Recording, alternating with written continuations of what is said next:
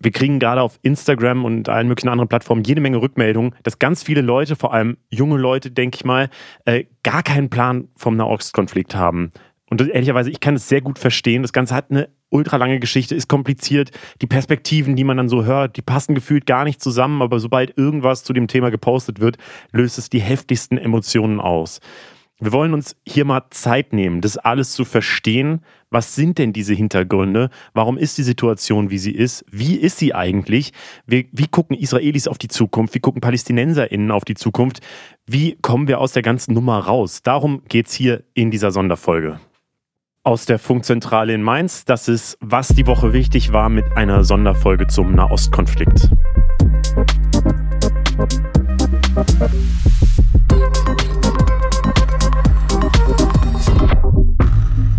Hi, ich bin Leo Braun.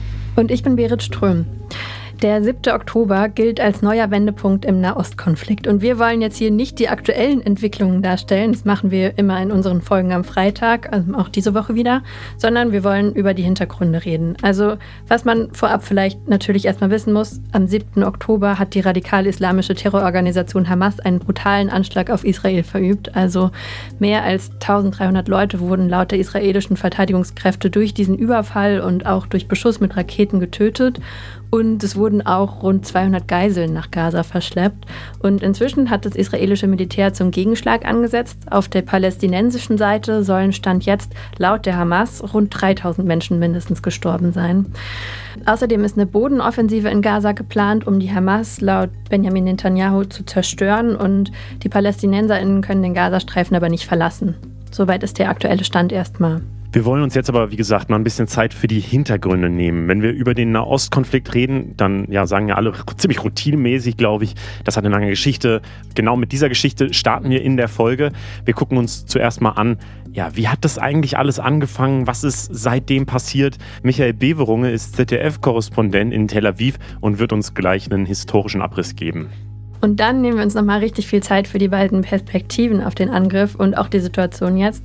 Einmal mit Dr. Lydia Agerbuch von der Bertelsmann Stiftung. Die erklärt uns, was in Israel gerade diskutiert wird, was der Angriff mit der israelischen Bevölkerung macht und wie eine Lösung in deren Augen aussehen könnte. Und danach sprechen wir mit Steven Höfner von der Konrad-Adenauer Stiftung. Der lebt seit vier Jahren in Ramallah im Westjordanland. Ihn fragen wir dann, was denken die PalästinenserInnen von dem Angriff? Wie groß ist die Unterstützung auch für die Hamas unter der Bevölkerung und wie wie lebt es sich eigentlich unter so einer israelischen Besatzung? Ja, und natürlich ihn fragen wir auch, wie eine Lösung aus palästinensischer Perspektive aussehen könnte. Wir haben die Interviews am Mittwoch und gestern am Dienstag aufgenommen. Und das wird sehr spannend zu sehen, wie unterschiedlich diese Bewertung einfach ist und äh, wie auch die Zukunftsaussichten sich unterscheiden.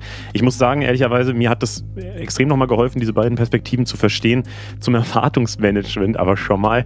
Wir gehen hier nicht mit einer Lösung raus, aber vielleicht mit einem Verständnis für die Situation.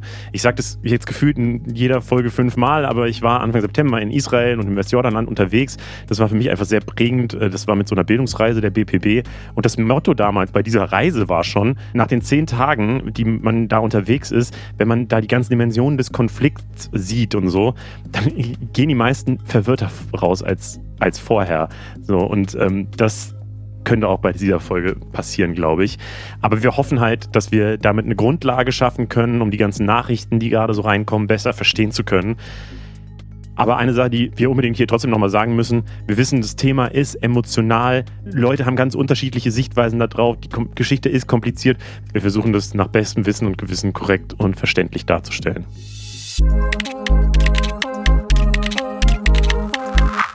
Um den Konflikt zu verstehen oder Lösungen zu finden, muss man wahrscheinlich erstmal verstehen, wie es überhaupt dazu gekommen ist, wo wir gerade stehen. Und wir wollen jetzt uns erstmal einen Überblick über die Geschichte verschaffen. Manche Sachen gehen wir ein bisschen schneller durch. Wenn euch das mehr interessiert, dafür gibt es auf jeden Fall jede Menge Inhalte, die wir euch weiterhin sehr ans Herz legen können. Zum Beispiel Mr. Wissen to Go Geschichte auf YouTube oder der ARD-Podcast 630. Ja, wir wollen hier äh, den Fokus darauf legen, eben wie wir in die, zur aktuellen Situation gekommen sind und wie man das alles einordnen kann. Ähm, dafür reden wir jetzt mit dem äh, ZDF-Korrespondenten Michael Beverunge, äh, der in Tel Aviv sitzt. Hi, Michael. Hallo. Hallo. Vielleicht erstmal die grundsätzlichste Frage überhaupt, wenn man diesen Konflikt insgesamt runterbrechen will, dann ist es ja eigentlich der Konflikt, Israelis und PalästinenserInnen wollen auf diesem Stück Land leben. Warum eigentlich? Wow, was für eine Frage. Wollen wir drei Tage am Stück reden? so eine einfache Frage. Ja, ähm, ich, ich, ich, Entschuldigung, also keine, keine Angst bekommen, weil ich muss jetzt mal 2000 Jahre früher ähm, ansetzen. Die Zerstörung des Tempels in Jerusalem, die Vertreibung äh, äh, der Juden aus Israel durch die Römer, äh, die Diaspora, äh, das lasse ich aber jetzt äh, keine Angst außen vor. mhm. Äh, aber immer das Problem, dass die Juden über alle Welt verstreut waren.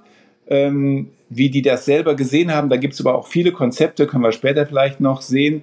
Und dann gibt es halt so im 19. Jahrhundert eine Bewegung, die sich formt, Zionismus, äh, übrigens Zion vielleicht auch kurz erklärt, das ist der heilige Ort, das ist letztendlich der Tempel auf dem Tempelberg in Jerusalem.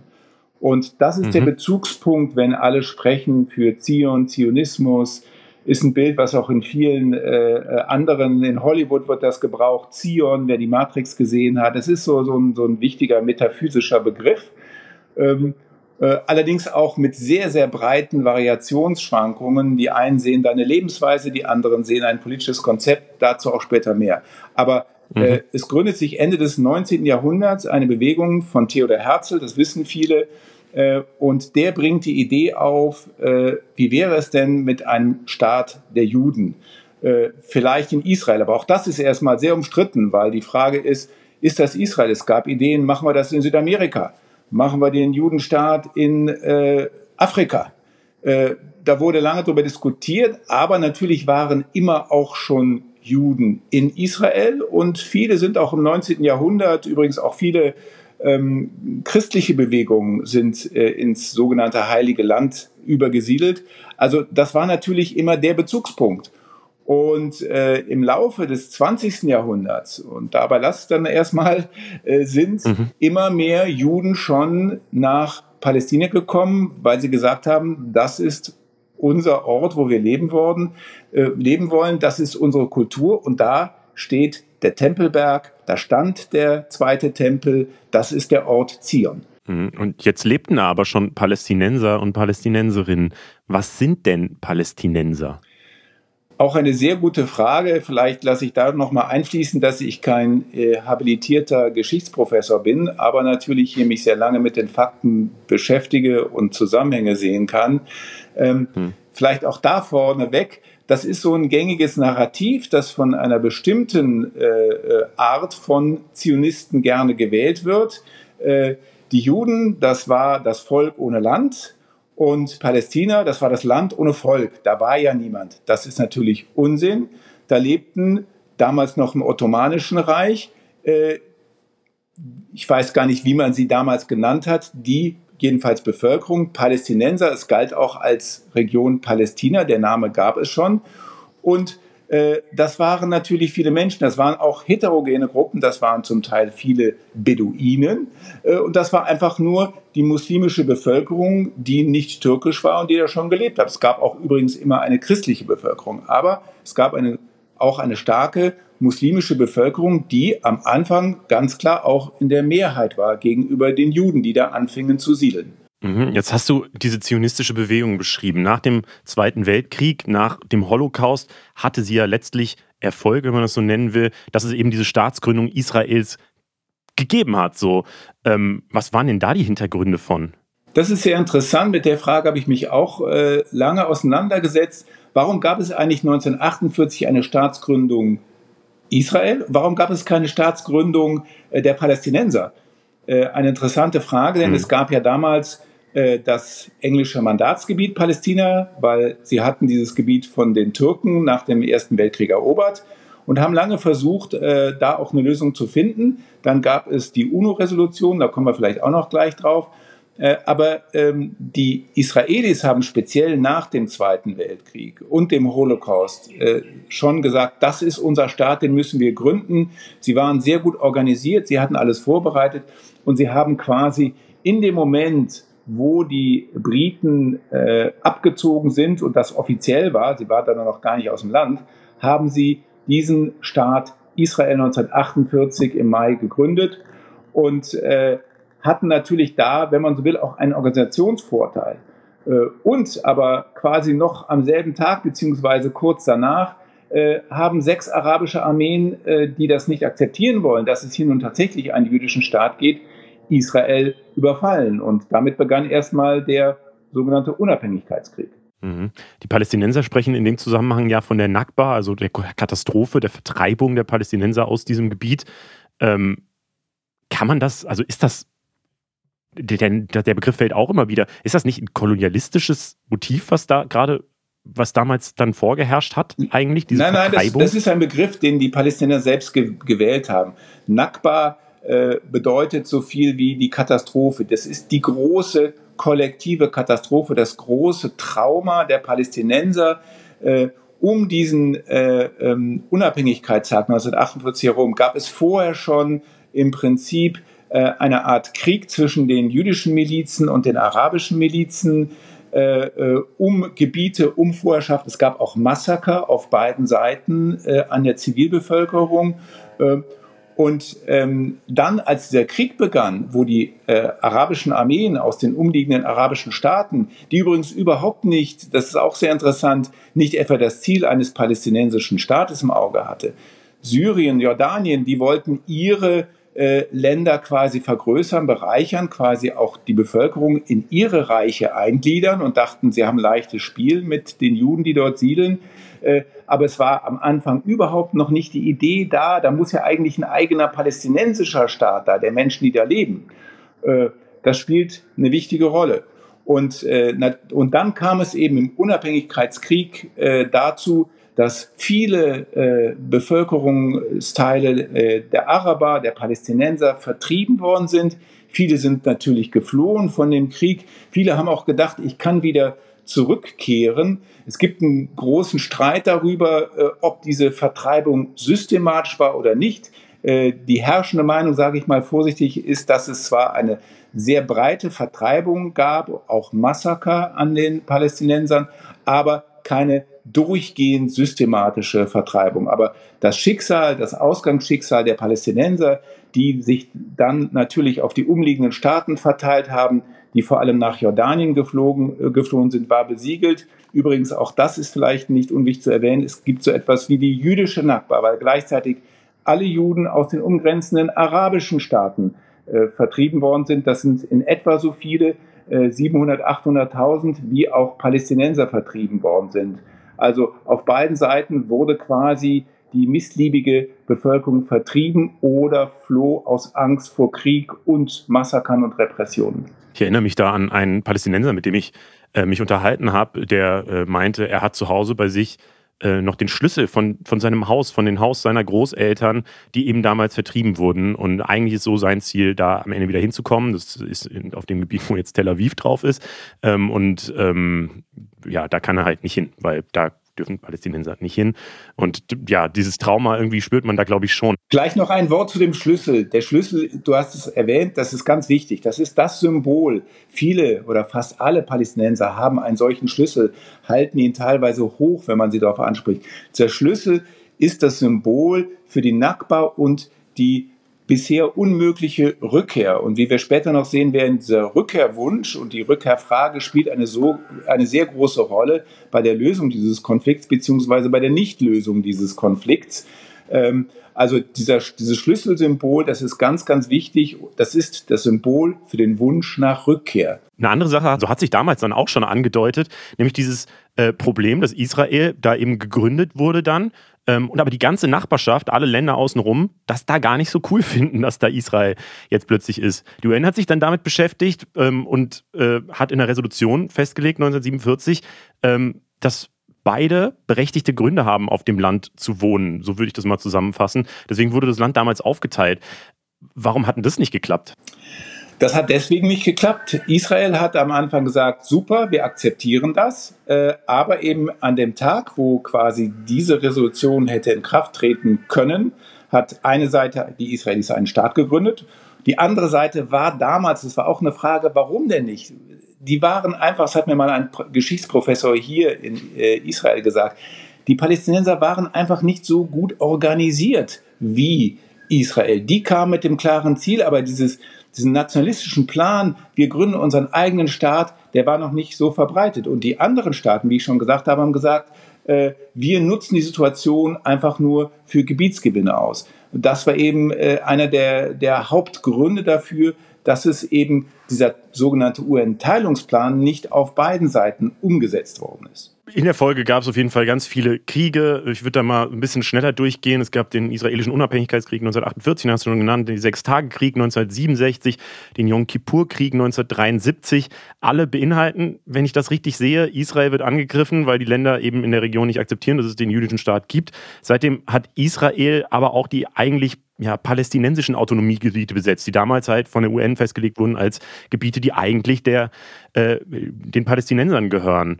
Das ist dann das, die Worte, die wir heute auch noch kennen, das Westjordanland, den Gazastreifen und Ostjerusalem. Warum hat Israel das denn gemacht? Warum gibt es diese Besatzung, die ja auch bis heute anhält? Das war mir jetzt ein bisschen zu schnell durch die Geschichte marschiert. Ähm, die ganzen Kriege stimmt auch nicht ganz, dass Israel immer angegriffen worden ist. Äh, ganz wichtig ist die Zäsur Sechstagekrieg 1967. Äh, mhm. Das war nämlich übrigens ein Präventionsangriff Israels äh, ähm, auf Ägypten und Syrien. Äh, später ist Jordanien in den Krieg eingestiegen und diese Zäsur ist sehr, sehr wichtig, weil von da an äh, sich das Blatt und die Karten etwas verändert haben. Äh, Israel hat sehr schnell, es lag damals ein Krieg in der Luft und eigentlich die ganze Zeit ein Angriff auf Israel. Daraufhin hat sich Israel entschlossen zu einem Präventivangriff, um den okay, ja. äh, anderen zuvorzukommen, was auch gelungen ist. Und dann stieg Jordanien ein und auf einmal gab es die Chance, äh, äh, Zion, Eretz Israel, das Groß-Israel, das biblische Israel zumindest in Teilen zurückzuerobern. Und das ging dann ganz schnell. In Nu war Ostjerusalem erobert, erobert was bis 1967 geteilt war. Und äh, auch das Westjordanland. So, und dann äh, war also, wurde der Sechstagekrieg, wie der Name schon sagt, nach sechs Tagen beendet. Israel hatte das, was man heute das Westjordanland und Gaza nennt, äh, erobert äh, und Jerusalem. Äh, und dann sind zwei Dinge sehr wichtig. Erstens, ähm, man hatte jetzt also das, womit man gar nicht gerechnet hatte, und die Frage, was macht man damit? Äh, und die erste Reaktion wäre natürlich, hätte sein können, okay, das ist ja eigentlich das Land, was im UN-Teilungsplan für die Palästinenser vorgesehen ist. Übrigens war bis dahin immer noch kein palästinensischer Staat auf dem damals möglichen Gebiet Westjordanland gegründet worden. Äh, mhm. Und natürlich wäre das ein Verhandlungsbaustein gewesen. Aber es gab dann die berühmte Konferenz äh, nach diesem Sechstagekrieg der Arabischen Liga in Khartoum im Sudan und dann das berühmte dreifache Nein äh, der arabischen Staaten. Kein Frieden mit Israel, keine Anerkennung Israels und keine Verhandlung Israels. Das heißt, selbst wenn Israel gewollt hätte, hätte es nicht über einen Rückzug oder Land für Frieden, was dann später eine Rolle gespielt hat, hätte überhaupt daraus verhandeln können. Und ich verweise mal darauf, äh, viele sagen heute, ja, die Israelis sind die Starken und die Palästinenser sind die Schwachen. Ähm, es gibt natürlich auch viele Fehler, die von palästinensisch-arabischer Seite gemacht werden, wo früher die Möglichkeit bestanden hätte, vielleicht eine Lösung dieses Konflikts zu finden. Aber das ist ganz wichtig. Und der zweite Punkt, der sehr wichtig ist, dass mit der Eroberung Jerusalems, auch da zitiere ich wieder indirekt meinen äh, Geschichtsprofessor, der sich sehr genau damit, äh, ein Politikwissenschaftler, der sich sehr genau damit beschäftigt hat. Mhm. 1967 entsteht so etwas wie ein mythisch religiöser politischer Zionismus. Wir haben das heilige Zion, äh, den Tempelberg, den hatte man vorher nicht. Wir haben das zurückerobert. Das, was unmöglich schien, erscheint jetzt möglich. Und damit einher ging sowohl eine politische, aber auch gesellschaftliche Radikalisierung. Die ersten Siedler formierten sich, begannen Siedlungen äh, zu aufzubauen im besetzten Gebiet. Die wurden teilweise am Anfang noch rigoros abgebaut, aber je länger, je weniger. Äh, die Abwesenheit von Verhandlungen äh, machte es dann möglich, eben, dass sich die Siedler immer weiter ausgebreitet haben. Der nächste Schritt war dann zu, äh, zunächst 1977 nur ein einzelner Friedensvertrag mit Ägypten. Ägypten hat dann nur interessiert seinen Teil vom Sinai zurückbekommen, aber auch nicht irgendwie jetzt eine Zwei-Staaten-Lösung oder eine Gesamtfriedenslösung zu etablieren. Also da werden die Wurzeln gelegt für den Konflikt und für die Grundstrukturen, die wir heute noch sehen. Mhm. Das finde ich immer noch so faszinierend, dass ja dann diese Besatzung seit 67 anhält. Das ist über 50 Jahre. Wie, wie, wie kann das denn sein, dass das dann nie was dran geändert wurde? Weil es eben äh, äh keine lange Zeit gar keine Verhandlungen äh, dazu gab. Die kommen dann später in den 80er und 90er Jahren, äh, die sogenannten äh, Oslo-Verträge über eine Autonomie. Aber lange Zeit gab es eben nichts Vergleichbares. Und äh, deswegen hat es eben äh, äh, auch so lange gedauert, und zwar so eine Art Vakuum. Und die politischen Zionisten, nennen sie, nenne ich sie mal, die orthodoxen äh, Juden haben eigentlich kein politisches Programm, die ultraorthodoxen. Aber auch die Parteien, die jetzt in der Regierung sind, die nennen sich bezeichnenderweise religiöse Zionisten, die verbinden mit dem eigentlich unpolitischen Judentum, was sagt, der Staat ist der Staat, aber ich interessiere mich nur für die Religion, eine politische Agenda. Und das ist die politische Agenda äh, von Groß-Israel. Äh, und die sagen eben bis heute, wir erheben Anspruch, das sagt auch diese Regierung, das sagt Benjamin Netanyahu, wir erheben Anspruch auf das Westjordanland. Das ist für uns wie Niemandsland. Äh, wir erheben Anspruch darauf und wenn die Palästinenser das auch tun, ist es gut, aber wir machen das. Mhm. Wir gehen mal nochmal weiter in der Geschichte vor. Das Oslo-Abkommen hast du schon genannt. Ich würde mal äh, noch einen Step vorher anfangen. In der 1980er ähm, startet nämlich die erste Intifada. Das ist, glaube ich, auch ein Begriff, den man immer wieder hört. Ähm, das ist basically ein Aufstand der PalästinenserInnen, ein militanter und blutiger Aufstand gegen die israelische Besatzung. Ähm, und der endet dann eben in Verhandlungen zwischen Israel und Palästinensern. Eben in diesen Oslo-Verhandlungen, die dann zu, zu zwei Oslo-Abkommen geführt haben und die eigentlich so den Weg ebnen sollten zu dieser Zwei-Staaten-Lösung, über die immer geredet wird. Also Zwei-Staaten-Lösung heißt, dass sich Israel und Palästina als eigene Staaten das Land friedlich aufteilen oder dieses Gebiet friedlich aufteilen. Ähm, und wegen dieser Annäherung dann, auch das ist vielleicht wichtig, äh, wurde damals die Hamas gegründet. Die wollte nämlich eigentlich keinen Kompromiss haben und Israel aus dem ganzen Land rauswerfen. Mehr dazu, äh, dazu haben wir ein eigenes Video ähm, bei dem Kanal Atlas, ähm, wo es um die Hamas geht. Könnt ihr euch da nochmal genauer angucken. Wo ich jetzt aber hinaus will, ist, ähm, am Ende ist ja dieses Oslo-Abkommen gescheitert. Ich glaube, im Grunde sagen alle, gerade die Zwei-Staaten-Lösung wird es jetzt erstmal nicht geben. Es ist immer noch die deutsche Position, darauf hinzuarbeiten, aber ja, warum? Also ich finde, das ist doch eigentlich die logische Idee. Ähm, warum ist denn das gescheitert? Gerade wenn es damals diese, diesen Kompromiss doch gab. Ja, da gibt es natürlich Gründe vor. Du hast jetzt auch wieder einen Riesensprung gemacht äh, mit 90er Jahre, 2000, wir sind jetzt in 2023. Äh, da gibt es natürlich Gründe vor, also für. Also in den 90er Jahren, 1993, äh, wir haben gerade das 50-jährige Jubiläum der Oslo-Verträge, der ersten Oslo-Verträge. Und die Idee war erstmal, dass man eine pa palästinensische Autonomie schafft, nicht eine eigene Staatlichkeit, und das auch verteilt auf verschiedene Gebiete. Also auf die großen Städte regeln die Palästinenser alles alleine, auch die Sicherheit, die Polizei. Dann gibt es die sogenannte, äh, es gibt, das ist die Area A, dann gibt es die Area B. Das ist äh, das, wo beide Seiten die Kontrolle haben. Und es gibt die Area C, wo nur die Armee, die israelische Armee, die Besatzungsarmee, die Kontrolle hat. So. Genau, das heißt, das Westjordanland, nur um das nochmal zu erklären, ist aufgeteilt in diese A, B und C-Zonen und man fährt dann quasi, wenn man da mit dem Auto durchfährt, äh, fährt man quasi immer durch irgendwelche Checkpoints genau, und zwischen Zone Israel A und C. Genau, und Israelis ist es zum Beispiel nicht gestattet, in, in reine Autonomiegebiete A zu fahren, äh, weil das der äh, palästinensischen Hoheit unterliegt und weil sie dort auch äh, gefährdeter sind äh, und es keinen Sicherheitsschutz durch die Israelis gibt. Ja, und diese Autonomie, die hat man dann erstmal äh, durchgesetzt. Äh, und dann war die Frage, aber natürlich war am Ende die Zweistaatlichkeit war äh, das Ziel. Und es gibt immer drei Punkte, die man vielleicht hier jetzt auch mal einfügen muss, die essentiell waren für eine Zwei-Staaten-Lösung. Erstens, wie sieht das Gebiet aus, die Gebietsverteilung, wer bekommt was? Die Israelis haben ja inzwischen viel erobert, es gibt die Siedlungen, die zweite Frage, was ist mit dem Status von Ostjerusalem? Das war ursprünglich auch mal ein ganz eigener internationaler Status, das muss man trennen, äh, also quasi ein, ein eigener äh, Status internationalen Rechts. Der wurde aber in den 80er Jahren schon geändert von den Israelis, weil sie Jerusalem annektiert haben. Das ist zwar völkerrechtlich von den meisten Staaten nicht anerkannt, das ist aber Fakt. Deswegen sitzt auch die israelische Regierung in Jerusalem und nicht in Tel Aviv, wie viele meinen. Und das Dritte ist das Rückkehrrecht der Flüchtlinge. Ich habe es ja gerade eben schon angedeutet. Was ist mit den Millionen Flüchtlingen Und dann gibt es eben auch einen UN-Beschluss, der sagt, dass die Flüchtlinge und alle Nachfahren, und das sind natürlich mittlerweile mehrere Millionen, zurückkehren müssen. Das Problem dabei ist, ich fange mal mit dem Letzteren an, wenn die alle zurückkommen, ist der israelisch-jüdische Staat kein israelisch-jüdischer Staat mehr, weil dann äh, ja wahrscheinlich sogar eine Mehrheit äh, äh, arabisch-palästinensisch wäre. Hm, das ist auch ganz besonders, oder? Also, dass der Flüchtlingsstatus vererbt wird, das gibt es sonst ja, nicht. Äh, also, ich muss auch sagen, ich, meine persönliche Meinung dazu ist, ob das gerecht ist oder nicht. Äh, ich glaube, dass diese äh, Forderung äh, nicht zu halten sein wird, weil eben dann im Prinzip Israel sich selbst aufgeben müsste.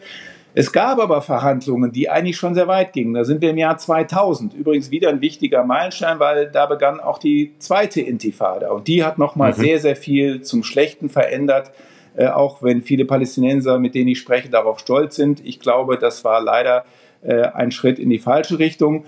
Es gab nämlich äh, sehr weit gediehene Friedensverhandlungen in Camp David mit dem amerikanischen Präsident, mit Arafat. Und man war sich eigentlich äh, schon sehr weitgehend einig. Der Gebietsaustausch war zu 97 Prozent geregelt. Es sollte also 97 Prozent äh, oder manche sagen sogar 98 Prozent des ursprünglichen Teilungsplans sein, äh, beziehungsweise die Gebiete, die da nicht drin waren, wären ausgetauscht worden und wären entschädigt worden in anderen Gebieten, die Israel hatte. Also beim Gebiet war man mhm. sich schon mal einig. Äh, wo man sich nicht einig war, war der Status von Jerusalem, äh, wo eben die Israelis gesagt haben, das ist die unabänderliche eine Hauptstadt von äh, Israel. Aber auch da gab es zumindest Angebote, naja, ein Teil äh, könnte man ja vielleicht doch den Palästinensern überlassen oder symbolisch. Äh, meine persönliche Meinung immer, das wäre doch sensationell, mal ein Beispiel in der Welt äh, zu schaffen. Eine Hauptstadt für zwei Länder, ich glaube, machbar wäre das, aber es gab keine Einigung. Und der dritte Punkt ist das Rückkehrrecht, wo äh, zumindest, wo ganz klar gesagt wurde von Israel, das wird es so in Gänze nicht geben. Aber man hm. hatte zumindest symbolische Schritte vor, teilweise Rückkehr. Und wenn ich jetzt mal politisch weiterdenke, wenn es so etwas gegeben hätte, Israel braucht heute bereits äh, Hunderttausende Facharbeiter und Fachkräfte, 100, über 100.000 kommen jeden Tag aus der Westbank. Und wenn man erstmal die Struktur gehabt hätte, hätte man vielleicht ein Rückkehrrecht auf friedlichem Wege einfach über wirtschaftlichen Wohnungsaustausch, also nach und nach. Will damit sagen, das ist jetzt nicht alles völlig aus der Luft gegriffen. Da hätten durchaus konkrete Schritte folgen können. So, nun war es aber so, dass sich die Spannungen verschärft haben. Das ist der berühmte Besuch des damaligen Premiers äh, Sharon auf dem Tempelberg. Und obwohl alle äh, Yasser Arafat bekniet haben im Camp David, bitte, das ist doch wirklich ein super Einstieg, hat Arafat das abgelehnt und hat quasi von den ganz weit gediehenen Verhandlungen umgeschaltet auf zweite Intifada die noch härter war als die erste, weil eben die Strategie war, massiv auch Terroranschläge in Israel zu verüben. Äh, über 1000 Israelis sind in diesen folgenden Jahren gestorben, noch mehr 1000 Palästinenser bei den Gegenangriffen bzw. Äh, Maßnahmen im Westjordanland. Und das hat die äh, politische Landkarte extrem verändert, vor allem verhärtet. in Israel hat es einen massiven Rechtsruck gegeben auch die, die gesagt haben, ja, äh, wir müssen irgendwie zu einem Ausgleich mit den Palästinensern kommen, haben gesagt, äh, mit Palästinensern kann man keinen Frieden machen. Äh, und äh, auch politisch bei den Wahlen hat sich das gezeigt, Israel ist extrem nach rechts gerückt. Äh, es wurde ähm, äh, der Grenzzaun erstmal nur zu den palästinensischen Gebieten gezogen, um quasi die Infiltration von Terroristen zu verhindern. Das heißt, man hat sich immer weiter abgeschottet. Äh, früher haben noch viel mehr Palästinenser und äh, Israelis miteinander geredet. Das findet heute kaum noch statt, weil beide äh, Seiten komplett getrennt sind. Und ja, das war die Situation und eigentlich sind wir in, in dem Status seitdem verharrt. Mhm. Das muss man sich vielleicht auch nochmal klar machen, weil das war mir auch irgendwie man hört das, aber mir war das nicht so klar. Klar, um den Gazastreifen ist ein riesiger Zaun gebaut, der auch irgendwie super tief in, in den Boden reingeht und so, um sicherzustellen, dass da nicht Tunnel gegraben werden und so. Ähm, das auf der einen Seite und dann aber auch um Jerusalem oder um äh, halt das Westjordan teilweise ähm, gibt es auch einfach so eine Mauer, die halt sehr stark mich optisch an die Berliner Mauer äh, erinnert hat. Ähm, nicht ganz so, weil es nicht diese Todeszone davor und danach gibt. Also man kann sich wirklich direkt an die Mauer stellen und die anfassen und so. Ähm, aber trotzdem, ich fand das, äh, die, diese Trennung äh, von damals, fand ich schon sehr brutal irgendwie zu sehen. Ähm, und die Begründung davon ist, wenn ich es richtig verstehe, eben Sicherheit. Gerade aus den Lehren dieser zweiten Intifada, wie du die beschrieben hast, ähm, super viele Terroranschläge, Selbstmordattentate mhm. und so weiter, ähm, dass man eben sagt, wir brauchen halt diese Sicherheit und da muss man halt irgendwie eine mhm. Mauer hinbauen mhm. oder einen Zaun oder so. Ist das so? Genau, das, äh, das ist die Begründung und viele Leute sagen, ja, ganz kann man Infiltration natürlich nicht verhindern, aber man muss schon sagen, die Anschläge äh, äh haben deutlich abgenommen und äh, äh, so oder so diese Mauer existiert. Das ist vielleicht durch die Brücke zu der Mauer nach Gaza, denn das ist auch sehr interessant. Da hat es noch etwas gegeben, trotz der Intifada und trotz äh, der zunehmenden Feindlichkeiten, Terroranschläge ist Israel einseitig 2005 aus dem Gazastreifen abgezogen. Und zwar und mhm. nicht nur abgezogen, sondern es gab, ich weiß nicht, ein, ein Dutzend Siedlungen und die sind zwangsweise geräumt worden von Israel. Die Siedler wollten nicht weg. Aber man hat gesagt, okay, lass uns mal gucken. Äh, Gaza, das könnte sich ja vielleicht, wenn wir wirklich rausgehen, das könnte ja ein Vorzeigemodell werden. Das ist, liegt am Meer, da ist ein Hafen Stichwort, es könnte doch das Singapur des Ostens werden, wirtschaftliche Entwicklung, blühendes Leben äh, und dann wird der Gedanke an Kriegsführung sehr schnell verschwinden. Aber das war so ein freiwilliger, war so ein freiwilliger Move von Israel. Habe ich das richtig verstanden? War ein einseitiger, freiwilliger Move von Israel. Und man hat das nicht, weil das verstehe, also da, da, dieses Datum, ich verstehe das nicht. Wieso, erstens, warum Israel das plötzlich macht, das verstehe ich nicht. Und aber auch, warum das mit nichts begleitet wurde, zumindest verstehe, also kommt es mir so vor, dass man einfach sagt, so, okay, wir gehen jetzt raus, hatten aber da jahrzehntelang Besatzung, die Leute hassen uns natürlich, ähm, war, warum geht man dann einfach raus und sorgt nicht dafür, dass da irgendwas passiert, so, weil das ist ja nicht so gut gegangen, was Israel da gemacht hat. Also so einfach rausgehen war es nicht, das war schon damals hoch umstritten. Okay. Äh, gerade äh, vor dem Hintergrund der aktuellen Entwicklung kannst du dir vorstellen, ist es heute wieder total umstritten. Wie konnten wir damals nur rausgehen? Die Idee dahinter war eben, es gab keine Verhandlungen, es gab die zweite Intifada. Der Friedensprozess war ad acta gelegt erstmal. Mhm. Und in dieser Idee, äh, in dieser Zeit hat eben äh, Ariel Sharon gesagt, okay, äh, was wir einseitig machen können, wir, wir übergeben hier äh, die Kontrolle. Schauen wir mal, was passiert. Die Idee war natürlich auch, dass die palästinensische Autonomiebehörde, die ja die Kontrolle auch über Gaza immer hatte, das war ja nicht die Hamas, sondern die palästinensische Autonomiebehörde in Ramallah, die quasi beide Gebiete verwaltet hat. Mhm. Äh, und dass da äh, etwas, also es war immer die Folge, zieht ab, zieht die Siedlung ab, das wäre ein Modell gewesen. Und ähm, das hat eben nicht geklappt und das hängt damit zusammen. Der Schritt war dann natürlich der Anfang von allem, eine neue demokratische Legitimation zu erreichen. Es gab Wahlen 2006 und was eben viele nicht erwartet hatten, die Hamas ging als Sieger aus diesen Wahlen heraus. Und zwar äh, noch weit vor der Fatah. Und dann kommt es eben auch zu einem wichtigen Punkt, der viel erklärt. Äh, dann kam es zum Bruderkrieg. Ähm, die Fatah hat das nicht akzeptiert, dieses Ergebnis. Äh, äh, auch der Westen hat direkt gesagt, das ist ja eine islamistische Terrororganisation. Das können wir nicht akzeptieren. Die Israelis waren auch nicht begeistert und dann kam es zu einem Bruderkrieg, sowohl im Westjordanland als auch in Gaza. Und im Westjordanland hat die Fatah gewonnen und äh, in Gaza hat die Hamas gewonnen und hat äh, viele Fatah-Funktionäre, äh, Kämpfer getötet, den Rest rausgeworfen. Seitdem herrscht Hamas uneingeschränkt und ohne jegliche weitere Legitimation von Wahlen, das waren die letzten, waren eben 2006, im Gazastreifen und die Fatah und Abbas herrscht äh, eben im Westjordanland. Und es gibt viele, viele Versuche, allein schon für Verhandlungen diese palästinensische Front wieder zu vereinen. Das ist aber bis heute nicht gelungen. Wir sind jetzt einigermaßen in der Gegenwart angekommen. Du hast gerade gesagt, seit dem Rückzug von Israel aus dem Gazastreifen hat sich eigentlich nicht mehr so viel getan. Die Hamas im Gazastreifen, die Fatah im Westjordanland. Ähm, wir wollen jetzt noch mal ganz kurz auf die Region drumherum gucken. Also so einen richtig offenen Krieg, wie es den jetzt gibt, mit zwei Staaten im Nahen Osten, den gab es ja schon länger nicht mehr. Ähm, Israel hat aber mit einigen Ländern Friedensabkommen abgeschlossen, mit anderen nicht. Kannst du einmal kurz erklären, wie da der aktuelle Stand ist? Also gibt es noch den Hass der Region gegen den jüdischen Staat oder hat man sich damit vielleicht mittlerweile auch abgefunden? Mhm. Ja, eine sehr wichtige Frage. Äh, also es gibt, äh, sage ich mal, zwei Friedensverträge, die nehme ich vorneweg. 1977, den mit Ägypten. Da ging es aber auch Ägypten äh, im Prinzip darum, die Schmach des Sechstagekriegs rückgängig zu machen, die territoriale Integrität Ägyptens wiederherzustellen. 1994 folgte Jordanien. Dann gab es jetzt 2020 eben die ersten sogenannten Abraham-Akkords, die Friedensverträge mit vor allem den Arabischen Emiraten. Ähm, es gibt auch schon darüber hinausgehend, gab es länger schon eine Sicherheitspartnerschaft mit anderen Staaten wie Marokko. Ähm, äh, und da ist eben der Punkt, wo auf einmal die Regierungen zumindest äh, vereint sind mit der Regierung in Israel, nämlich ein großer Feind, das ist der Iran, eint sie. Und viele Staaten in der Region haben wie Israel Angst vor dem Iran.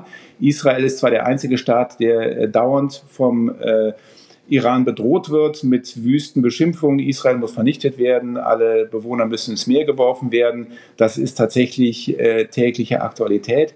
Aber, und das ist ganz wichtig, äh, Achtung, politisches Schlagwort, das ist ein Top-Down-Ansatz. Das ist von oben nach unten gedacht. Das heißt, Regierungen haben die Verträge geschlossen, Vertre äh, Regierungen haben gesagt, das machen wir jetzt eben aus übergeordneter Erwägung, aber die Bevölkerung sind längst nicht mitgenommen. Äh, es gibt äh, so gut wie keine Israelis, die mal eben auf den Bazar äh, in Kairo einkaufen gehen würden, schon gar nicht mit Kippa oder so, oder durch Amman spazieren, gibt es auch, aber nach wie vor ist ein großer Teil dieser Bevölkerung extrem israelfeindlich eingestellt. Und das betrifft auch, wenn man den Umfragen glauben darf, der Bevölkerung der Arabischen Emirate.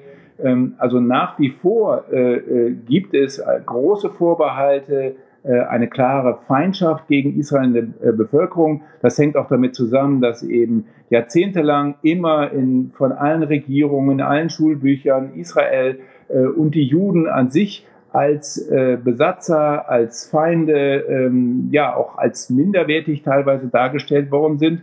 Man hat nicht versucht, wie man das in Deutschland, Frankreich nach dem Zweiten Weltkrieg geschafft hat, alte Vorurteile, Stereotypen aufzulösen. Das ist äh, nie gelungen und ehrlich gesagt auch nie versucht worden.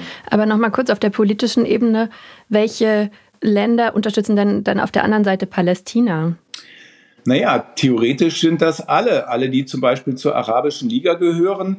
Die konkreten Unterstützer sind eigentlich nur noch Iran, Syrien und äh, im Libanon die Hezbollah, die aber im Prinzip der verlängerte Arm des Irans sind.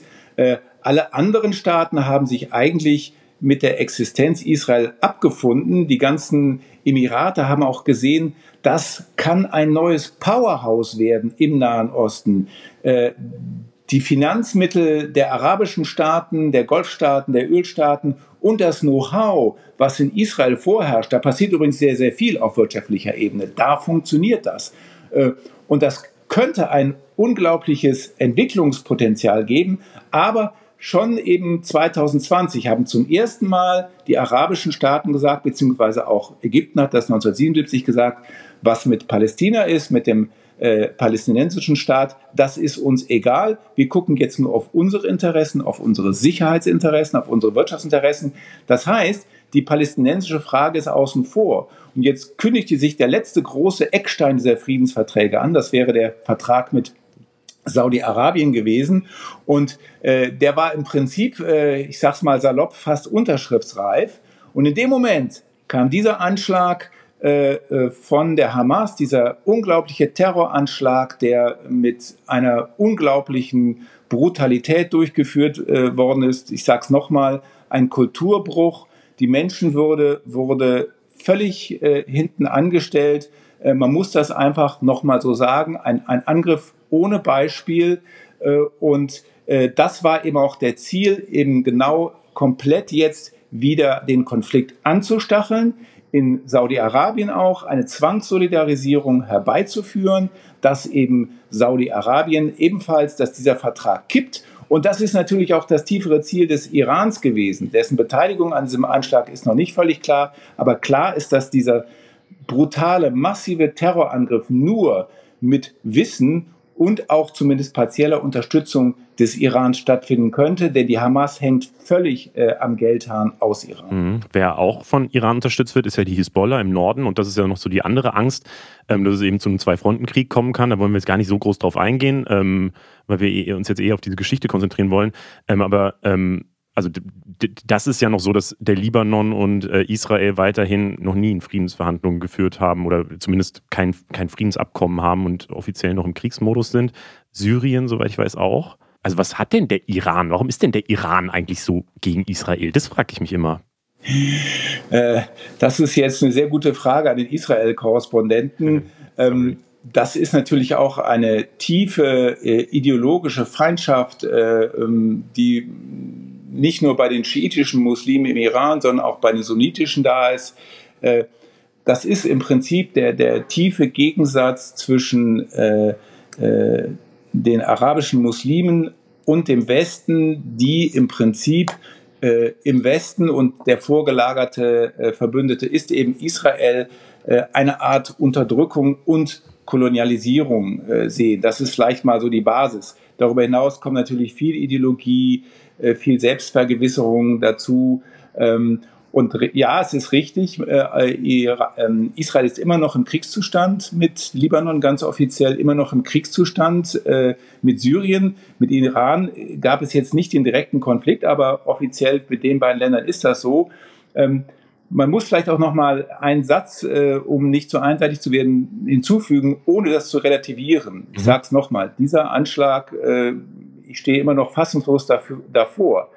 Aber es ist natürlich so, dass eben die palästinensische Frage komplett von der internationalen politischen Landkarte verschwunden ist. Es gab nur noch Lippenbekenntnisse von den USA, Lippenbekenntnisse von Europa, Lippenbekenntnisse von Deutschland.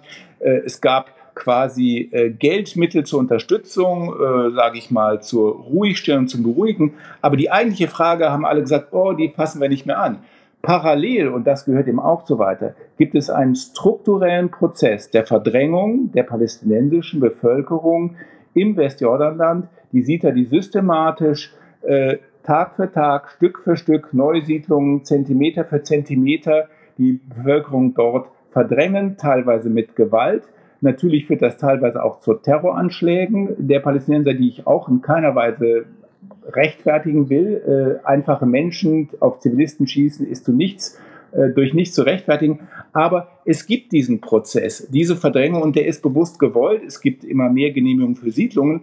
Und natürlich ist das Bild, was die Palästinenser haben, dass sie Stück für Stück zurückgedrängt werden, auch mit der klaren Ansage, dann geht doch äh, in die anderen arabischen Länder. Wir haben eine Doku mal sehr intensiv, einen Teil eben auch mit Siedlern vor Ort gedreht.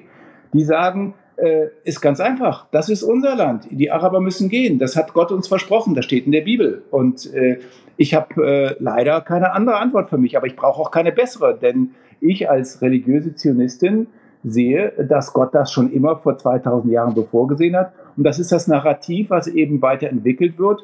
Und das ist die Situation der Menschen im Westjordanland ohne Perspektive. Das Zwei-Staaten-Lösung lassen wir ganz weg, aber auch nur die Perspektive, dass da mal irgendwie Grund reingezogen wird. Sie haben auch nicht die gleichen Rechte, wenn es vor Gericht geht. Äh, und das ist die Situation der Menschen im Westjordanland. Und die wollen wir uns mal genauer anschauen. Deswegen, ähm, wir sprechen gleich nochmal. Michael Beverunge, ZDF-Korrespondent aus dem Studio in Tel Aviv. Ähm, danke schon mal für den Moment.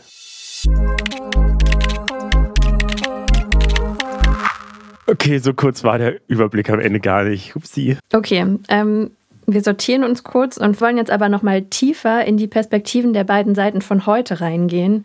Und dafür fangen wir mit der israelischen Perspektive an. Israel wird seit 2022 vom rechtskonservativen Ministerpräsidenten Benjamin Netanyahu regiert. Der war aber auch schon Ende der 90er und von 2009 bis 2021 im Amt. Und in der letzten Zeit war Israel eigentlich vor allem wegen innerpolitischer Konflikte in den Medien. Darüber haben wir ja auch im Podcast gesprochen.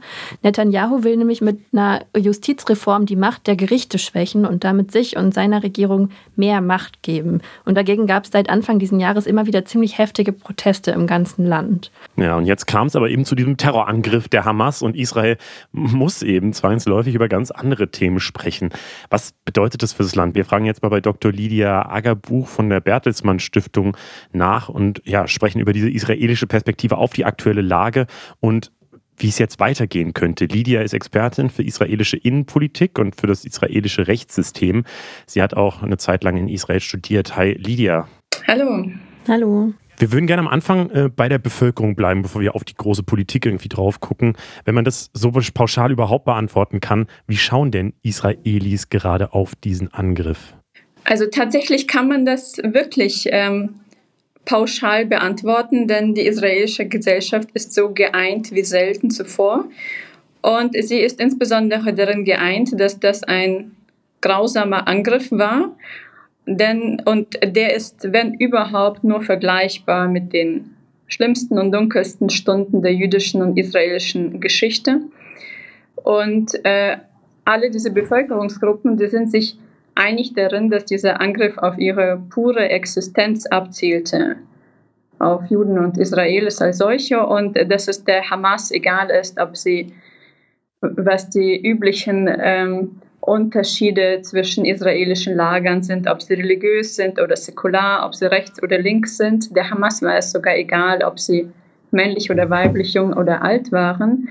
Und die israelische Gesellschaft ist sich auch darin einig, dass es eben um eine Vernichtung von ihnen allen ging und dass diese, ähm, diese Auseinandersetzung auch um eine Auseinandersetzung um ihr Überleben ist. Und deswegen, wenn man heute mit Israel spricht und versucht, äh, das, was am 7. Oktober vorgefallen ist, in den größeren Kontext des israelisch-palästinensischen Konflikts einzuordnen, äh, finden sie das nicht gut. Also sie verweigern gerade diese Einordnung, weil in ihrer Perspektive ist, äh, ist das noch zu früh, denn diese Einordnung ist für Sie in Ihrer Sicht, in der Sicht der Mehrheit gerade eine Verharmlosung des Terrorangriffs. Denn in der jetzigen Situation ist es nicht nur eine weitere Eskalation, also in einer langen Reihe von mehreren Eskalationen der letzten Jahre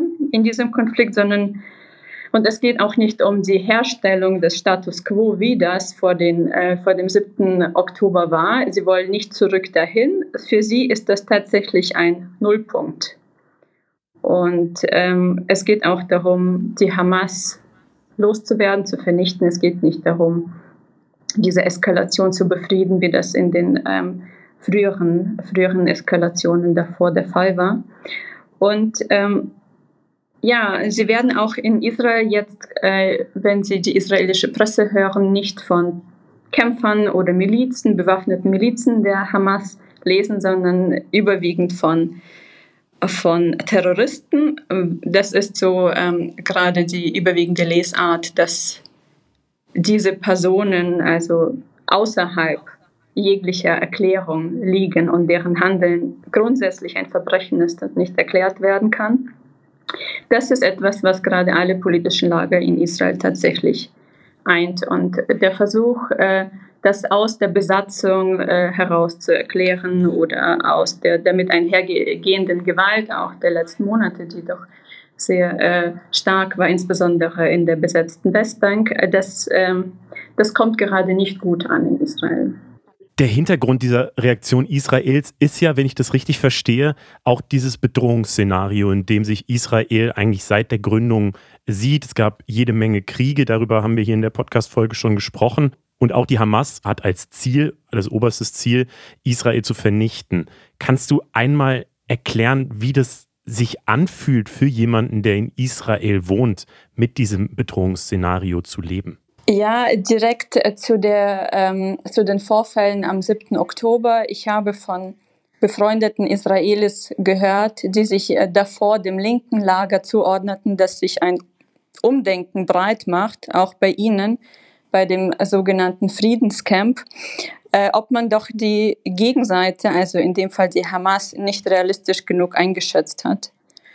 Und äh, die Frage ist natürlich, ob das eine kurzzeitige Reaktion auf diesen schrecklichen Terror ist oder ob wir hier eine einen längerfristigen Wandel in der israelischen Gesellschaft beobachten, bei dem wir am Ende eine Gesellschaft haben, die noch weniger kompromissbereit ist, wenn es denn um mögliche Zugeständnisse zukünftig gehen könnte im Falle von Verhandlungen. Aber alle Verhandlungen sind gerade sowieso nicht denkbar und die waren davor schon nicht denkbar und jetzt sind sie wirklich in weite Ferne gerückt. Und nochmal zurück zur Frage, ähm, wie ist es mit so einem Bedrohungsszenario zu leben? Äh, die israelische Gesellschaft ist eine traumatisierte Gesellschaft und der Angriff der Hamas hat zu allen vielen Traumata der Vergangenheit ein zusätzliches Trauma hinzugefügt. Und das merkt man auch, wenn man mit Betroffenen spricht. Es ist etwas, was weit darüber hinausgeht, wie sich Konflikte und Eskalationen in den letzten Jahren zuvor angefühlt haben für diese Gesellschaft. Und das äh, ist in dem Fall auch kein Zufall, dass bei vielen Juden und Jüdinnen in Israel, aber auch in der Diaspora dieser siebte Konflikt jetzt in einer Reihenfolge stehen wird mit den Verbrechen des Holocaust und Pogromen. Kannst du vielleicht noch mal kurz erklären, wie denn so innerhalb von Israel die politischen Lager sind, beziehungsweise wie die verschiedenen Positionen auch sind? Weil du jetzt gerade gesagt hast, dass bei der Linken jetzt zum Beispiel so ein Wandel stattgefunden hat. Ich weiß nicht, ob der Wandel langfristig sein wird, aber es macht sich auf jeden Fall im linken Lager eine Enttäuschung breit. Und ähm, vielleicht äh, habt ihr das in den Medien beobachten können, dass viele Bewohner des Südens ähm, zählen eigentlich traditionell eher zu den linkeren Flüge der israelischen Politik, zum linkeren Lager. Das sind ganz häufig ähm, Friedensaktivisten und gerade, dass sie das jetzt erleiden mussten und dass da kein Unterschied gemacht wurde in ihren Augen zwischen den sogenannten guten und schlechten Israelis oder linken und rechten, ist noch einmal äh, führt noch einmal zu dieser Selbstbefragung, lag man denn richtig mit der eigenen Einschätzung der Realität? Aber gleichzeitig äh, ist das äh, neben dem Schock jetzt, der kurzfristig die gesamte Bevölkerung geeint hat, sieht man doch mittlerweile auch ähm, im inneren Diskurs aufkommende Bruchstellen. Und da geht es insbesondere darum, was die jetzige Reaktion des israelischen Militärs und des Sicherheitsapparats sein soll auf die Attacke der Hamas. Das ist tatsächlich die Frage, die bei mir auch als nächstes auf dem Zettel steht. Das ist ja vielleicht nochmal, um, um den Hintergrund zu geben. Der Ministerpräsident von Israel, Netanyahu, hat ähm, die bisherigen Gegenangriffe im Gazastreifen als Anfang bezeichnet. Man will aber insgesamt die Hamas zerstören und dafür auch eine Bodenoffensive starten, die wahrscheinlich dann auch noch viele zivile Opfer mit sich bringen wird. Viele ähm, wenn ich so in den Kommentaren im Internet lese, ne, ähm, sehe ich ganz viele, die halt da auch ganz kritisch drauf gucken und äh, sagen, okay, die Leute, da sind zwei Millionen Menschen auf klein, auf engem Raum im Gazastreifen. Es sind ja wahrscheinlich, also es sind ja nicht alles Terroristinnen und Terroristen ähm, und die können da auch nicht weg. Wenn da jetzt so eine Bodenoffensive startet, werden ganz viele Menschen sterben. Ähm, kannst du einschätzen, wie weit Netanyahu, wie weit das israelische Militär da gehen wird? Ähm, ich kann wenig zu dem Militär sagen. Es gibt dazu nämlich nicht genügend öffentlich zugängliche Informationen, als dass ich äh, was Substanzielles dazu beitragen könnte. Ich möchte mich auf die Politik und die Gesellschaft beschränken. Und was wir gerade mhm. sehen, ist, dass trotz der übergreifenden gesellschaftlichen politischen Geschlossenheit in der Überzeugung, dass die Hamas ein für alle Mal zerstört werden muss, es mittlerweile im inneren Diskurs ähm, vereinzelt andere Meinungen gibt. Und die zeigen sich in den letzten Tagen, nachdem der große Schock der ersten Tage sich erst einmal ein wenig gelegt hat. Und einmal geht es da um die Frage, ähm, was ist mit den palästinensischen Zivilopfern, deren Zahl im Falle einer Bodenoffensive auf jeden Fall enorm steigen könnte. Und hier melden sich vereinzelte Stimmen, die ihre Sorge mhm. zum Ausdruck bringen und darauf bestehen, dass die humanitäre Hilfe geleistet werden muss und die Kriegsregeln, was den Schutz der Zivilbevölkerung betrifft, eingehalten werden müssen. Die hört man mehr auf sozialen Medien, als dass die tatsächlich laut wären innerhalb der öffentlichen Debatte in Israel. Ich würde immer noch sagen, das sind einzelne Stimmen, vor allem auch in ähm, in Denkfabriken, äh, in der Wissenschaft, auch ganz viel in der Diaspora. Und äh, hier gibt es natürlich auch einen ähm, enormen außenpolitischen Druck auf Israel seitens anderer Staaten. Also Biden hat es äh, ganz klar geäußert, dass auf äh, eben Kriegsrecht zu achten sei und äh, die EU und viele andere Akteure. Und die zweite Bruchstelle ist immer häufiger die Fragestellung nach der langfristigen Strategie. Mhm. Die offizielle Formulierung ähm, lautet bis jetzt, dass das Ziel der israelischen Militäroperation die Zerstörung der Hamas ist. Und über die längerfristige Perspektive, was danach mit dem Gazastreifen passieren soll, äh, diese Frage wird erst einmal hintangestellt. Darüber wird in offiziellen Kanälen, damit meine ich die offizielle Politik, nicht gesprochen. Aber es gibt natürlich im israelischen Diskurs die Auffassung, dass das nicht strategisch ist, dass ein strategisches Vorgehen bei einem solchen Krieg, bei einer solchen Bodenoffensive auf jeden Fall erfordert, dass man sich jetzt schon die Gedanken darüber macht, was danach folgen soll. Also was soll denn die langfristige Perspektive sein? Wer soll den Gazastreifen übernehmen?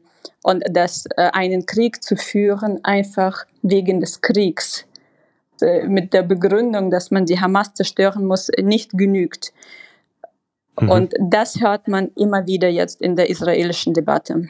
Was ist denn die Perspektive? Weil das ist tatsächlich auch die Sache, die ich gar nicht verstehe. Ähm, wie stellt sich denn Israel ein Zusammenleben mit Palästinensern vor? Oder stellt sich das Israel gar nicht vor und will äh, Palästinenser aus dieser Region rauskriegen. So wie es vorher war, ist es ja auch kein Dauerzustand wahrscheinlich, oder? Also es gibt zwei offiziell formulierte Ziele zu einer möglichen Bodenoffensive, die jetzt ja schon sehr lange angekündigt wird, aber immer noch nicht erfolgt.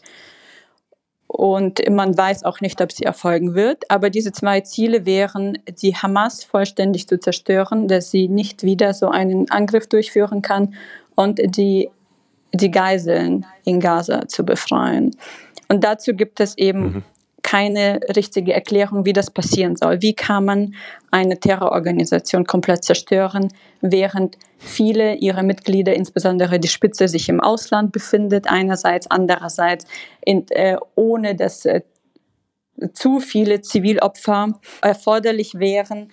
Und äh, bei den Geiseln stellt sich die gleiche Frage, mit welchen Garantien kann man eben so eine Bodenoffensive starten, äh, ohne dass man weiß, wo sich diese Geiseln befinden, in welchem Zustand sie sind, äh, wie viele es eigentlich sind und all diese Fragen, die sind nicht ausreichend diskutiert worden. Aber natürlich muss man dazu sagen, dass wir auch nicht alle Informationen haben. Es gibt sicherlich Informationen, die einfach aus militärischen Gründen zurückgehalten werden, aber es gibt auch Verhandlungen, die beispielsweise derzeit über die Geiseln geführt werden und ähm, den Stand dieser Verhandlungen können wir auch noch nicht äh, genau wissen aus den öffentlichen Quellen.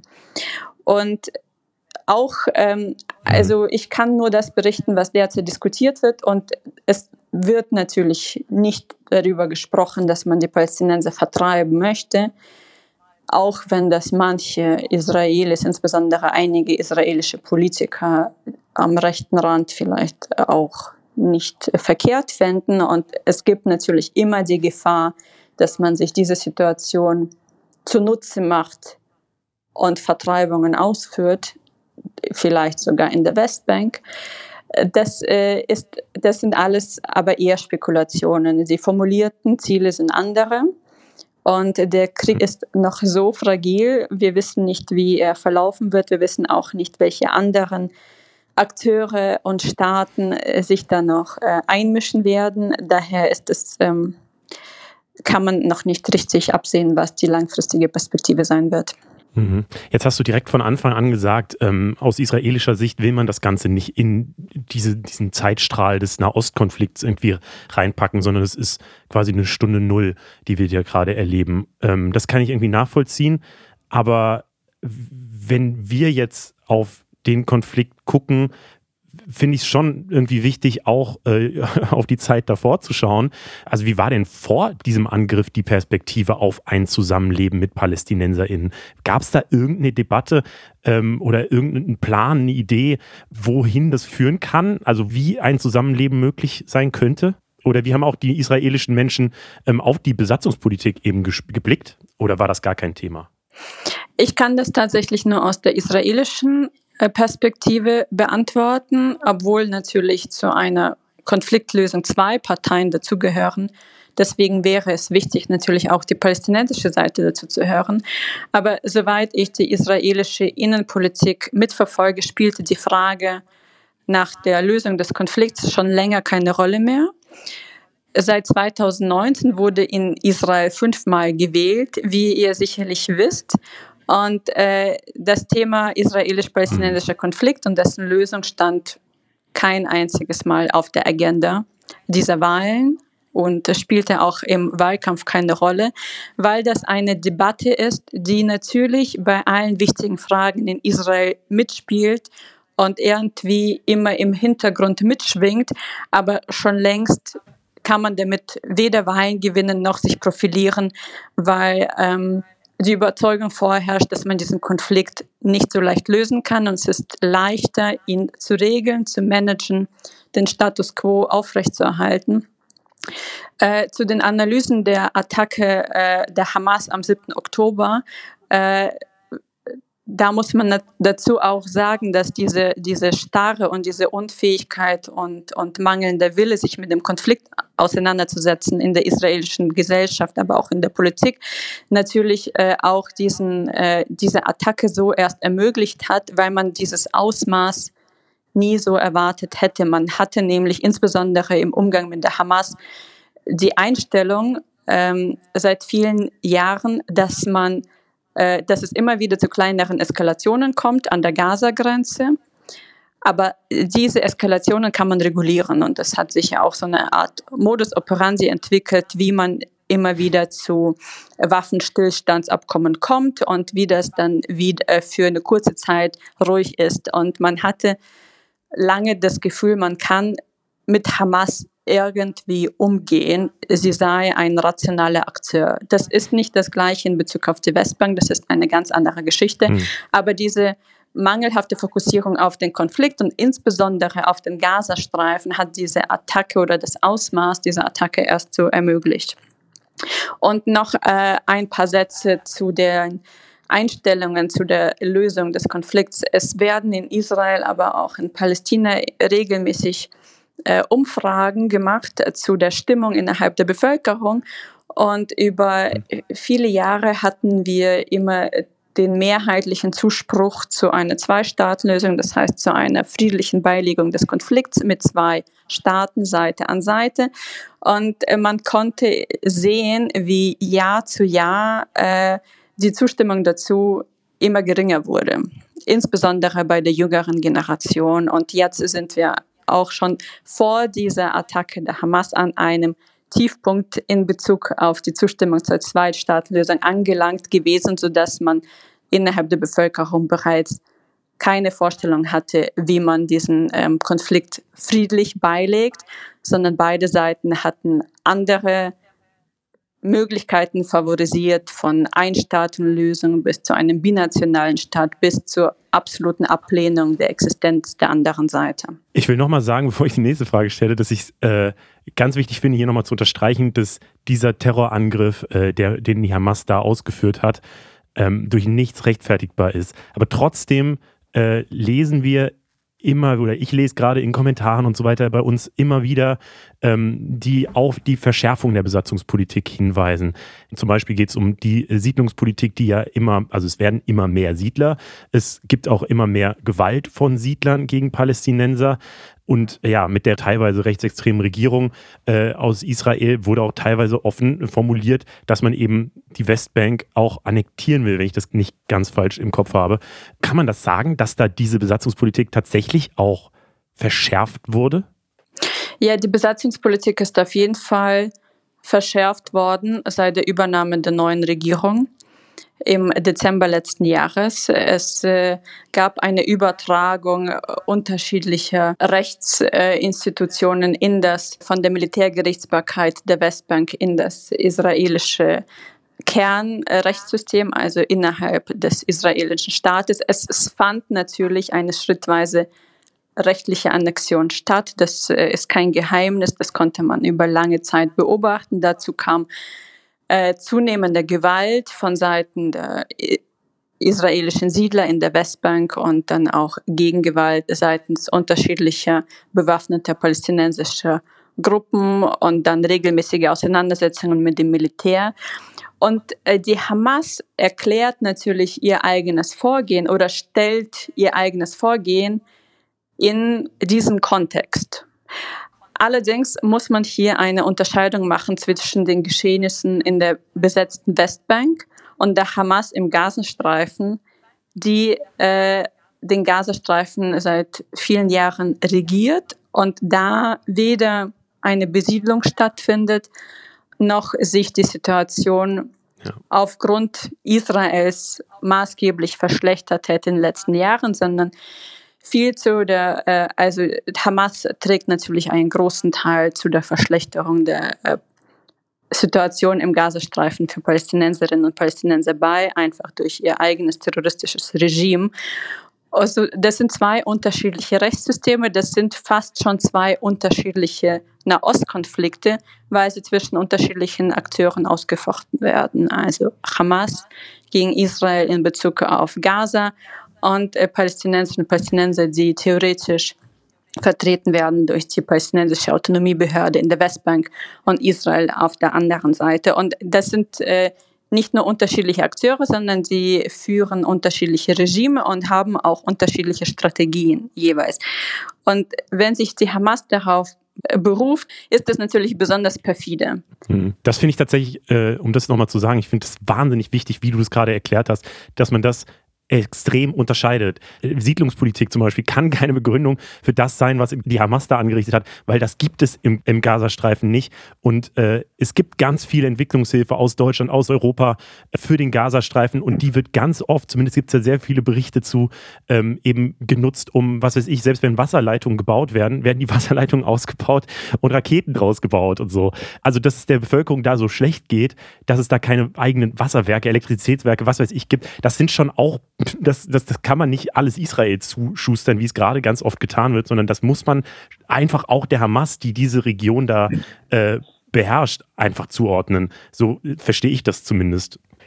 Ja, da würde ich dir auf jeden Fall recht geben. Ich habe noch mal eine ganz praktische Frage, die vielleicht auch gar nicht so gut jetzt dazu passt, aber ich frage sie trotzdem einfach ganz kurz zu dieser Siedlungspolitik. Und zwar, wenn solche Siedlungen gebaut werden, wer zieht denn da freiwillig hin eigentlich?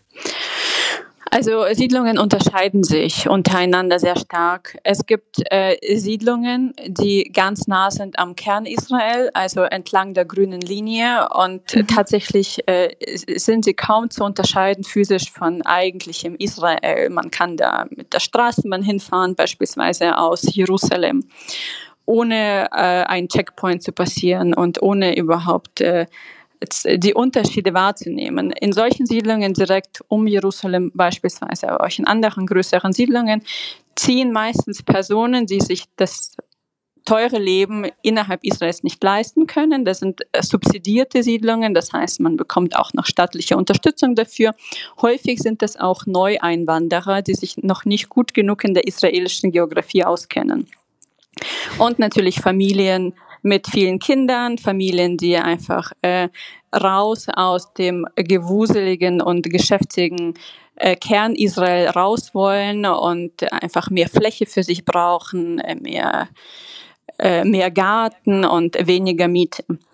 Und dann gibt es natürlich Siedlungen, die sind im, äh, im Landesinneren, also tiefer in der Westbank und die sind dann auch eher von bevölkert von Israelis, die ähm, eben diese Siedlerideologie mit sich bringen, die tatsächlich aus ideologischer Überzeugung dahin gezogen sind.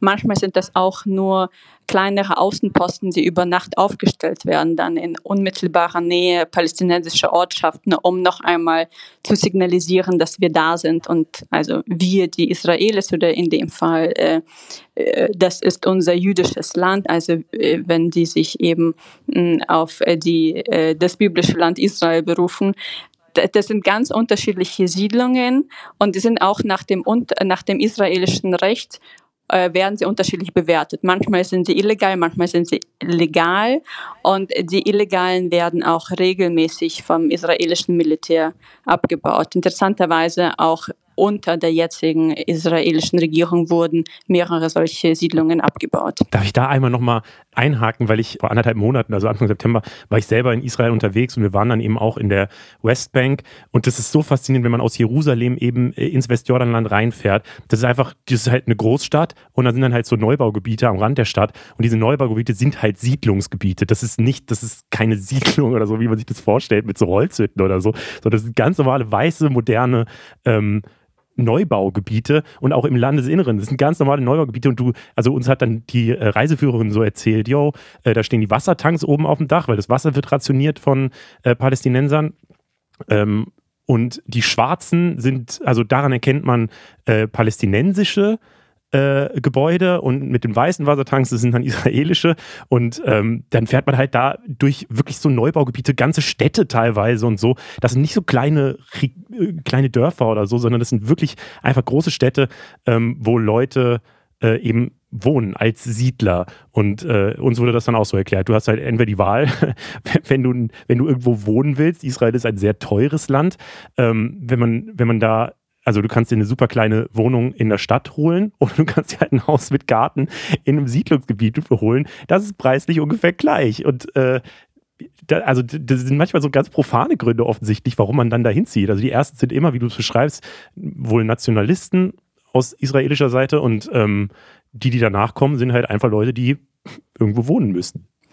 Genau, es gibt auch die Unterscheidung bei äh, Überlegungen darüber, welcher Staat zukünftig ein israelischer und welcher palästinensischer sein könnte, auch in, wenn sollte eine Zwei-Staaten-Lösung irgendwann mal realistisch sein, äh, werden natürlich auch die größeren Siedlungsblöcke direkt an der grünen Linie mit hineingezählt in das zukünftige israelische Kernland aber äh, die weiter im palästinensischen Gebiet sind, das sind Siedlungen, die später abgebaut werden sollten. Also das, das hat auch eine geografische Implikation, wo man wohnt, weil damit hat man einfach eine längere Garantie, da zu bleiben oder eben nicht. Mhm.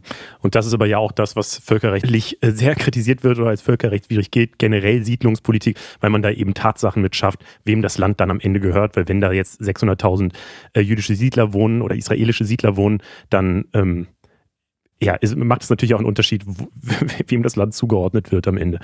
Ähm, vielleicht ganz zum Abschluss äh, nochmal eine Perspektive. Du hast es immer mal wieder genannt, so als was, was könnte so die Lösung sein. Aber kannst du einmal eine ganz kurze Einschätzung geben? Wird es jemals Frieden geben im Nahen Osten? Oi, ähm, ja. Ich, äh, diese Frage kommt immer am Ende eines Podcasts ja, oder eines genau. Interviews und ich habe ich habe nie eine Antwort darauf, aber ich äh, möchte doch etwas Positives mitgeben. Also positiv aus mhm. meiner Sicht und positiv, wenn man äh, aus innerisraelischen Sicht äh, gerade die Situation beobachtet. Und zwar, äh, wir hatten, oder nicht wir, Israel hatte seit der neuen Regierung wirklich heftige Zeiten erlebt. Es gab diese Protestbewegung mit Hunderttausenden von Demonstranten jeden Samstag. Und äh, das Land ist sehr stark polarisiert. Es äh, war tatsächlich, also viele Kommentatoren haben das so gesagt, einschließlich hochrangige israelische Politiker, man war sehr nahe an einem Bürgerkrieg. Man konnte sich über nichts einigen. Diese Justizreform äh, hat das Land in zwei gerissen. Jetzt ist diese Justizreform ad acta gelegt. Was aber geblieben ist, finde ich sehr positiv. Und zwar, es gibt eine sehr lebendige israelische Zivilgesellschaft, die noch einmal besser vernetzt ist und noch einmal stärker ist, als sie vor einem Jahr war, eben aufgrund dieser Demokratiebewegung. Und äh, zu der Demokratiebewegung hat auch dazu gehört, dass man sich nicht nur die Fragen zur Justizreform gestellt hat, sondern grundsätzliche Fragen. Wie soll man als Israel weiterhin leben? Was ist die Aufgabe des Staates? Wie kann man weiterhin ein liberales und demokratisches Land bleiben? Und natürlich, wie leben wir zusammen mit Palästinensern? Und äh, davon ist eben geblieben diese ganz äh, intensive Vernetzung und diese resiliente Zivilgesellschaft, die sich jetzt auch zeigt in den letzten Tagen, weil sie maßgeblich eine richtig, wichtige Rolle dabei gespielt hat, wie Hilfsangebote für Geflüchtete und evakuierte Israelis organisiert werden. Und äh, auch nicht nur ist die Zivilgesellschaft geblieben, sondern auch die Fragen sind geblieben. Äh, das bedeutet für mich in dem Fall, die Justizreform ähm, ist zwar nicht aktuell, aber die Frage danach, was der Staat leisten muss. Und die oberste Aufgabe eines Staates ist es ja, die Sicherheit seiner Bürger zu garantieren. Und diese Fragen, die werden in Israel in der Zukunft eine große Rolle spielen. Also für tausende Israelis hat sich dieses Versprechen nach Sicherheit nicht erfüllt am 7. Oktober und es werden ähm, Institutionen und Personen Verantwortung übernehmen müssen. Der Staat und insbesondere seine Sicherheitsstrukturen haben offensichtlich versagt. Und diese Debatte wird in Israel bereits jetzt geführt und sie wird mit der Zeit noch heftiger werden. Und ich glaube, das ist positiv. Das ist positiv, dass weiterhin diese Bevölkerung ja nicht, nicht alles auf sich sitzen lässt und äh, Ansprüche hat an eigene Entscheidungsträger und äh, sie in Verantwortung nehmen möchte und weiterhin wichtige Fragen stellt. Das bedeutet für mich, wenn dieser jetzige akute Konflikt sich irgendwann mal mh, hm, erschöpft hat, hoffentlich bald diese Zivilgesellschaft in Israel die richtigen Fragen stellen wird. Dr. Lydia Agerbuch von der Bertelsmann Stiftung, vielen Dank für die Einschätzung. Dankeschön. Danke euch. Um den Nahostkonflikt zu verstehen, müssen wir jetzt natürlich auch noch auf die palästinensische Perspektive blicken. Und mit palästinensischer Perspektive meinen wir nicht die Perspektive der Hamas, sondern der Menschen, die in den palästinensischen Gebieten wohnen. In den Medien sieht man gerade vor allem Bilder aus Israel, zum Beispiel auch von trauenden Familien oder so. Aber aus Israel wissen wir zum Beispiel auch, dass viele Menschen kritisch gegenüber der Politik von Benjamin Netanyahu und seiner rechten Regierung sind. Und Infos und Bilder aus den palästinensischen Gebieten zu bekommen, ist äh, aktuell sehr viel schwieriger, weil es auch laut Reporter ohne Grenzen für JournalistInnen gerade super schwer ist, sich im Westjordanland und auch im Gazastreifen zu bewegen und aus dem Gebiet überhaupt zu berichten. Mehrere JournalistInnen sind in der Vergangenheit auch schon bei ihrer Arbeit umgekommen. Außerdem sind die palästinensischen Gebiete auch keine Demokratie mehr, weil seit 2006 gab es in den palästinensischen Gebieten einfach keine freien Wahlen mehr. Und ja, eine richtige Regierung gibt es auch nicht. Ohne Meinungsfreiheit ist es deshalb natürlich auch super schwer, sich ein Bild darüber zu machen, wie die Leute vor Ort denken und was eigentlich ihre Vorstellungen für ihr Land sind. Wir sprechen jetzt mal mit Steven Höfner. Den habe ich im September kennengelernt, als ich eben im Westjordanland auch äh, unterwegs war. Ähm, der leitet da seit vier Jahren das Büro der Konrad-Adenauer-Stiftung in Ramallah. Die Konrad-Adenauer-Stiftung ist CDU-nah, aber gerade Steven Höfner, also ich fand es krass, wie, mit wie vielen Leuten er da in Kontakt war, ähm, wie, wie, er eben die ganze Situation aus meiner Sicht sehr gut einordnen konnte. Ähm, zum Hintergrund, Ramallah ist, geht so als die Hauptstadt der palästinensischen Gebiete im Westjordanland. Das ist also nicht im Gazastreifen oder so, sondern das ist eben in, im Landesinneren ähm, im Westjordanland. Und äh, Steven ist aktuell aber in Deutschland. Hi Steven. Hallo, ich grüße euch beide. Du hast ja eigentlich in Ramallah gewohnt, zusammen mit deiner Familie. Ihr wurdet jetzt über Jordanien nach Deutschland evakuiert. Das hast du letzte Woche schon erzählt, als wir dieses Interview vorbereitet haben. Aber erstmal vielleicht die Frage, wie geht's dir denn gerade? Also es ist eine sehr intensive Zeit, natürlich aufgrund der Nachrichten, auch der Bilder, die wir äh, zunächst erstmal vom Terrorangriff der Hamas gesehen haben, die, die schrecklichen äh, Massaker, die stattgefunden haben. Und nun auch die Bilder aus dem Gazastreifen mit dem, mit dem unfassbaren Leid der Zivilbevölkerung. Das ist, glaube ich, erstmal mental auch schwer zu, zu verarbeiten, weil wir natürlich vor Ort ein großes Netzwerk hatten, viele Leute kennen, auch Personen kennen jetzt aus, die im Gazastreifen ähm, fliehen mussten, auch wenn es ja keine richtige Flucht ist, sondern eher eine Verlagerung Ähm, und die Gespräche mit unseren Kollegen, vor allem im äh, Ramallah-Büro, die nehmen uns, also die nehmen mich persönlich sehr mit. Ähm, also es ist keine einfache Situation mental. Ich habe noch den positiven Vorteil, ähm, dass ich mich so ein bisschen ablenken kann mit der Arbeit. Also sehr viel Arbeit, die jetzt natürlich ansteht, äh, Interviews. Und diese Interviews helfen ja auch über das Gesehene, Geschehene zu reden und dann so, werden so ein bisschen auch Seelsorge für mich selbst zu betreiben. Hm, kann ich mir vorstellen, dass das ultra belastend ist. Wie war denn die Lage in Ramallah kurz bevor ihr ausgereist seid? Also die Lage war noch erstaunlich ruhig. Erstaunlich deswegen, weil ja Kriegszustand herrschte. Ähm, der, der Kriegszustand in Israel vor allem mit Blick auf äh, den Gazastreifen. Äh, und das führte dazu, dass es eine gewisse Anspannung in der Stadt schon gab. Also wir haben gemerkt, die Leute sind natürlich mit ihren Gedanken ganz woanders. Ähm, aber sie haben sich auch vorbereitet äh, mit großen Lebensmitteleinkäufen. Ähm, also sie haben gehamstert. Ähm, sie haben sich kaum noch vor die Tür gewagt, obwohl die Lage in Ramallah eben ruhig war. Aber das, man weiß, oder man wusste damals nicht, man weiß es heute nicht, wie die nächsten Tage und Wochen verlaufen werden. Kommt die israelische Armee direkt in die Stadt hinein? Finden Festnahmen statt oder Razzien? Ähm, es ist eine ganz große Unsicherheit und, und, viele, mit denen wir da auch gesprochen haben, ähm, die haben einfach Angst. Ähm, und, und diese Angst ähm, zusammen mit Unsicherheit ist, glaube ich, etwas, was ja, äh, diese Anspannung gekennzeichnet hat, die wir dort erlebt haben. Kannst du ähm, denn aus den letzten Jahren, wie gesagt, du hast vier Jahre lang im Westjordanland gewohnt, hast da ja auch, also die Arbeit von so einer Stiftung äh, bedeutet ja eben, dass ihr ganz viel mit Leuten vor Ort in Kontakt seid, mit NGOs zusammenarbeitet, mit Gruppen, die es da generell gibt und so. Ähm, wie ist denn das Leben jetzt auch vor den Angriffen gewesen als normaler Palästinenser im Westjordanland? Also das Leben war auch ähm, vor diesem 7. Oktober nicht leicht. Ähm, als Palästinenser ist man in verschiedene Kategorien einsortiert, ähm, die dargestellt werden vor allem durch die Identifikationsnummer, die man trägt. Und die ist verbunden mit einem Ausweisdokument. Als Palästinenser aus dem Westjordanland hat man eine grüne ID, die sogenannte Westbank-ID. Hm. Ähm, mit der darf man sich innerhalb des Westjordanlandes bewegen, allerdings auch nur in gewissen Gebieten äh, dieses Westjordanlandes.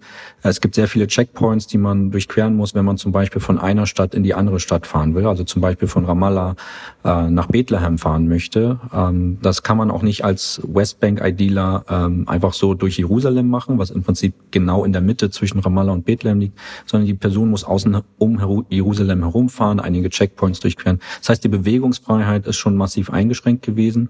Es kommt hinzu eine wirtschaftlich sehr schlechte Lage mit einer hohen Arbeitslosigkeit, vor allem auch unter jungen Erwachsenen. Ähm, und das trägt dann zur auch Perspektivlosigkeit bei, die es sowieso politisch gibt, weil niemand das Gefühl hat, es entsteht ein unabhängiger palästinensischer Staat. Es gibt einen massiven Siedlungsausbau, der in den letzten Jahren äh, von Israel vorangetrieben wurde und der auch dazu geführt hat, dieses diese, diese eingeschränkte Bewegungsfreiheit auch nochmal sichtbar zu machen, weil man sieht, die israelischen Siedlungen wachsen, die palästinensischen Städte nicht, werden, werden eingezäunt. Ähm, und all das trägt zu der Frustration, glaube ich, der jungen Erwachsenen dann auch bei, was dann am Ende auch häufig in Radikalisierung äh, mündet. Ähm, eine Person aus Jerusalem wiederum, ein Palästinenser oder ein Palästinenser aus, aus Jerusalem, hm. hat eine andere ID und andere Bewegungsfreiheiten. Die Person darf sich in der Regel frei bewegen. Ähm, sie muss aber immer ihren Lebensmittelpunkt in Jerusalem behalten, ähm, wenn, weil sie nur einen Aufenthaltsstatus für Jerusalem, einen Aufenthaltstitel für Jerusalem hat.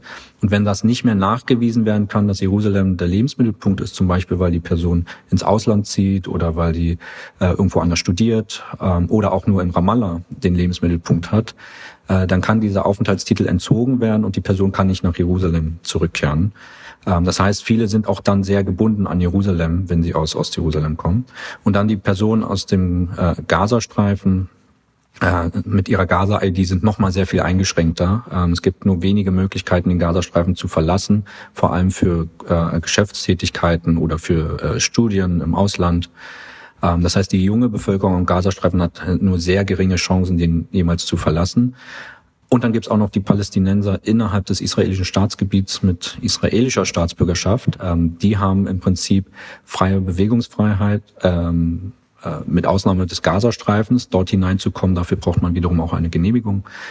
Ähm, und innerhalb des israelischen Systems sind sie formal äh, gleichgestellt mit anderen israelischen Staatsbürgern. Und ähm, was weiß man ansonsten über das Leben im Gazastreifen, jetzt abgesehen von der Bewegungsfreiheit? Also ich war so oft es ging auch im Gazastreifen. Wir haben dort auch unser Netzwerk und äh, Personen, mit denen wir uns regelmäßig ausgetauscht haben. Ähm, das Leben ist ähm, beschwerlich. Also es gibt eine sehr hohe Armut. Ähm, es gibt äh, Flüchtlingslager im Gazastreifen, vor allem äh, resultieren die noch aus den Kriegen von 1948.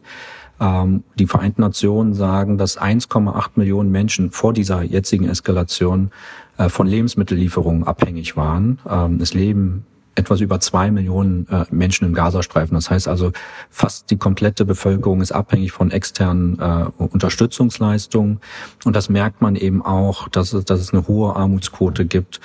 Ähm, aber andererseits merkt man auch bei ähm, vielen Personen, dass sie versuchen, irgendwas Konstruktives zu machen. Ähm, wir haben vor allem mit vielen Leuten zusammengearbeitet, so im Unternehmerbereich, im IT-Bereich, die versucht haben, über das Internet Gaza zu vernetzen äh, mit der Welt, quasi so Software-Development zu machen, ähm, äh, weil die Ausbildung ganz gut ist im Gazastreifen. Ähm, viele Leute investieren hauptsächlich ihr Kapital in ihre Bildung dann ähm, was am Ende wiederum auch zu Frustration führen kann, weil es häufig dann nicht die Beschäftigungsmöglichkeiten gibt. Mhm. Aber wir haben versucht, gerade in diesem IT-Bereich so ein paar Modelle aufzuzeigen, ähm, wie man Gaza vernetzen kann mit der Welt. Also das ist eher so die wirtschaftliche Lage, aber politisch ist es im Gazastreifen eben auch ein autoritäres System der Hamas gewesen mit ganz klarer Unterdrückung äh, der eigenen Bevölkerung, äh, Menschenrechtsverletzungen, wenn wir zum Beispiel über äh, politische Teilhabe sprechen, äh, keine, keine Möglichkeit, sich frei zu äußern, also keine Presse- und Meinungsfreiheit, äh, Frauenrechte massiv unterdrückt äh, worden. Ähm, das heißt auch, das politische Leben im, im Gazastreifen war sehr gefährlich, wenn man sich dagegen aufgelehnt hat. Ähm, insofern also sehr viele Herausforderungen, sehr, sehr frustrierendes äh, Umfeld, ähm, was dann allerdings aufgrund dieser Frustration und Depression auch einen Brutkasten für Radikalisierung darstellen kann. Ich wollte nur noch mal ganz kurz sagen, dass man vielleicht noch mal kurz sortieren muss, dass natürlich der Gazastreifen von der Hamas regiert wird und aber das Westjordanland eben nicht. Mhm. Also im Westjordanland regiert die Fatah, das mhm. ist die Partei von Präsident Abbas, ähm, der die Partei auch kontrolliert, der im Prinzip die ganze politische Macht in, in seinen Händen hält. Ähm, er hat vor einigen Jahren das Parlament aufgelöst im, im Westjordanland. Ähm, er bestimmt die Richter an den, an den äh, Gerichten. Ähm, und er kann per Dekret regieren. Das heißt, das, was er sagt, das kann in Gesetze direkt umgewandelt werden. Ähm, damit ist seine Macht uneingeschränkt. Ähm, er regiert autoritär und er unterdrückt auch jeden politischen Wettbewerber. Obwohl die Fatah bei den letzten nationalen Wahlen, äh, die stattgefunden haben, die Wahlen verloren hat gegen die Hamas. Es gab dann eine kurze Phase einer Hamas-Regierung. Ähm, letztlich führte das auch zum Bürgerkrieg 2007 im Gazastreifen, bei dem sich die Hamas wiederum durchgesetzt hat. Und auch die internationale Staatengemeinschaft hat die Hamas-Regierung damals nicht anerkannt, ähm, beziehungsweise nicht unterstützt mit finanziellen Mitteln. Das heißt, eigentlich seit diesen Wahlen, äh, wenn man das jetzt aus heutiger Sicht betrachtet, regiert die Verliererpartei, die Verliererbewegung äh, gegen einen großen Willen der Bevölkerung. Ähm, und wir führen regelmäßig Umfragen durch, dass die dass Präsident Abbas keine Unterstützung mehr hat, wird dort offensichtlich dann 80 Prozent ungefähr sagen, er soll sofort zurücktreten. Also man sieht auch da eine Entkopplung zwischen der palästinensischen Elite ähm, und der palästinensischen Bevölkerung, die eigentlich gar kein Zutrauen in ihre politische Führung mehr hat, weil sie sie A nicht gewählt hat oder mindestens nicht mehr seit langer Zeit gewählt hat und weil es erkenntlich wird, dass es vor allem um den Machterhalt dieser politischen Eliten geht und gar nicht darum, jetzt äh, Initiativen zu starten, die der Bevölkerung zugutekommen. Mhm. Ich würde gerne nochmal, ähm, bevor wir auch auf die Reaktionen jetzt auf den Angriff und so äh, schauen, ähm, würde ich gerne nochmal ein bisschen über die Zivilbevölkerung sprechen. Ähm, wir kriegen, glaube ich, in Deutschland ähm, ganz viel von Palästinenserinnen und Palästinensern mit, wenn es um Terror geht. Und ich glaube, deswegen verfestigt sich so das Bild bei vielen, dass das irgendwie alles mit Terror zusammenhängt. Kannst du einmal beschreiben, wie sind denn so Palästinenser, die du da kennengelernt hast, ich weiß nicht, vielleicht im Gazastreifen, aber eben auch in der Westbank, ähm, wie sind die denn so drauf? Was sind das denn für Menschen? Also zunächst erstmal, es sind Menschen in erster Linie und ja. äh, genauso sollte man ihnen auch begegnen ähm, und, und, zwar mit einer gewissen Aufgeschlossenheit und einem Interesse äh, zueinander und natürlich vor allem respektvoll. Ähm, die palästinensische Gesellschaft ist sehr divers. Ähm, deswegen auch zu sagen, das sind jetzt alles Hamas-Terroristen oder alle unterstützen die Hamas, das, das greift zu kurz. Ähm, ja, ich muss noch mal unsere Umfragen zitieren. Da sagen nämlich ein Drittel ungefähr der palästinensischen Bevölkerung, dass sie die Hamas unterstützen. Das ist also, das ist viel. ein Drittel einer Gesellschaft ist schon recht viel, aber es ist nicht die Mehrheit sagt ein weiteres Drittel die Fatah ähm, ähm, in ihrer auch äh, unterschiedlichen Ausprägung und ein weiteres Drittel sagt, dass sie sich weder mit Hamas noch Fatah ähm, äh, vereinbar äh, machen können. Ähm, und vor allem dieses letzte Drittel ist interessant. Also sie sind, sie unterstützen nicht die Hamas, nicht die Fatah und man hört ihre Stimme eigentlich so gut wie gar nicht. Ähm, ihre, sie können sich nicht organisieren, weil sie jeweils unter autoritären Systemen leiden, ähm, also zum, äh, die Fatah und die Hamas-Regierung ähm, weil sie auch unter der israelischen Besatzungspolitik leiden ähm, und jegliche politische Formierung von den Autoritäten äh, unterbunden werden würde. Das heißt, vieles findet so im zivilgesellschaftlichen Bereich bei NGOs statt. Ähm, und, und das ist allerdings dann schwer als politische Bewegung auch zu fassen. Und das ist jetzt auch eine diverse Bewegung natürlich.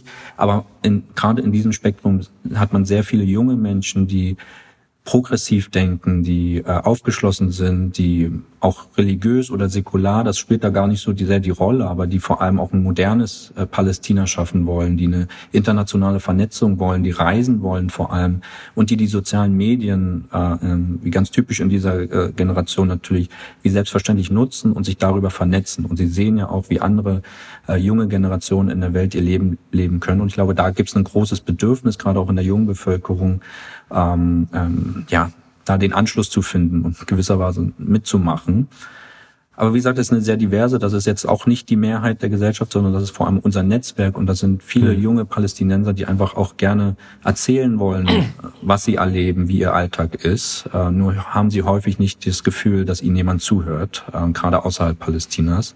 Aber es gibt natürlich auch, und das darf man dann eben nicht verheimlichen ähm, oder, oder unter den Teppich kehren, auch die frustrierten, radikalisierten Stimmen, die sagen, also nur mit Gewalt hört die Welt eigentlich noch auf uns. Und leider finden sie ja auch eine gewisse Bestätigung. Wenn die Hamas die Raketen schießt, haben wir auf einmal die Nachrichten wieder voll, selbst wenn das Bild der Terroristen dann gezeichnet wird.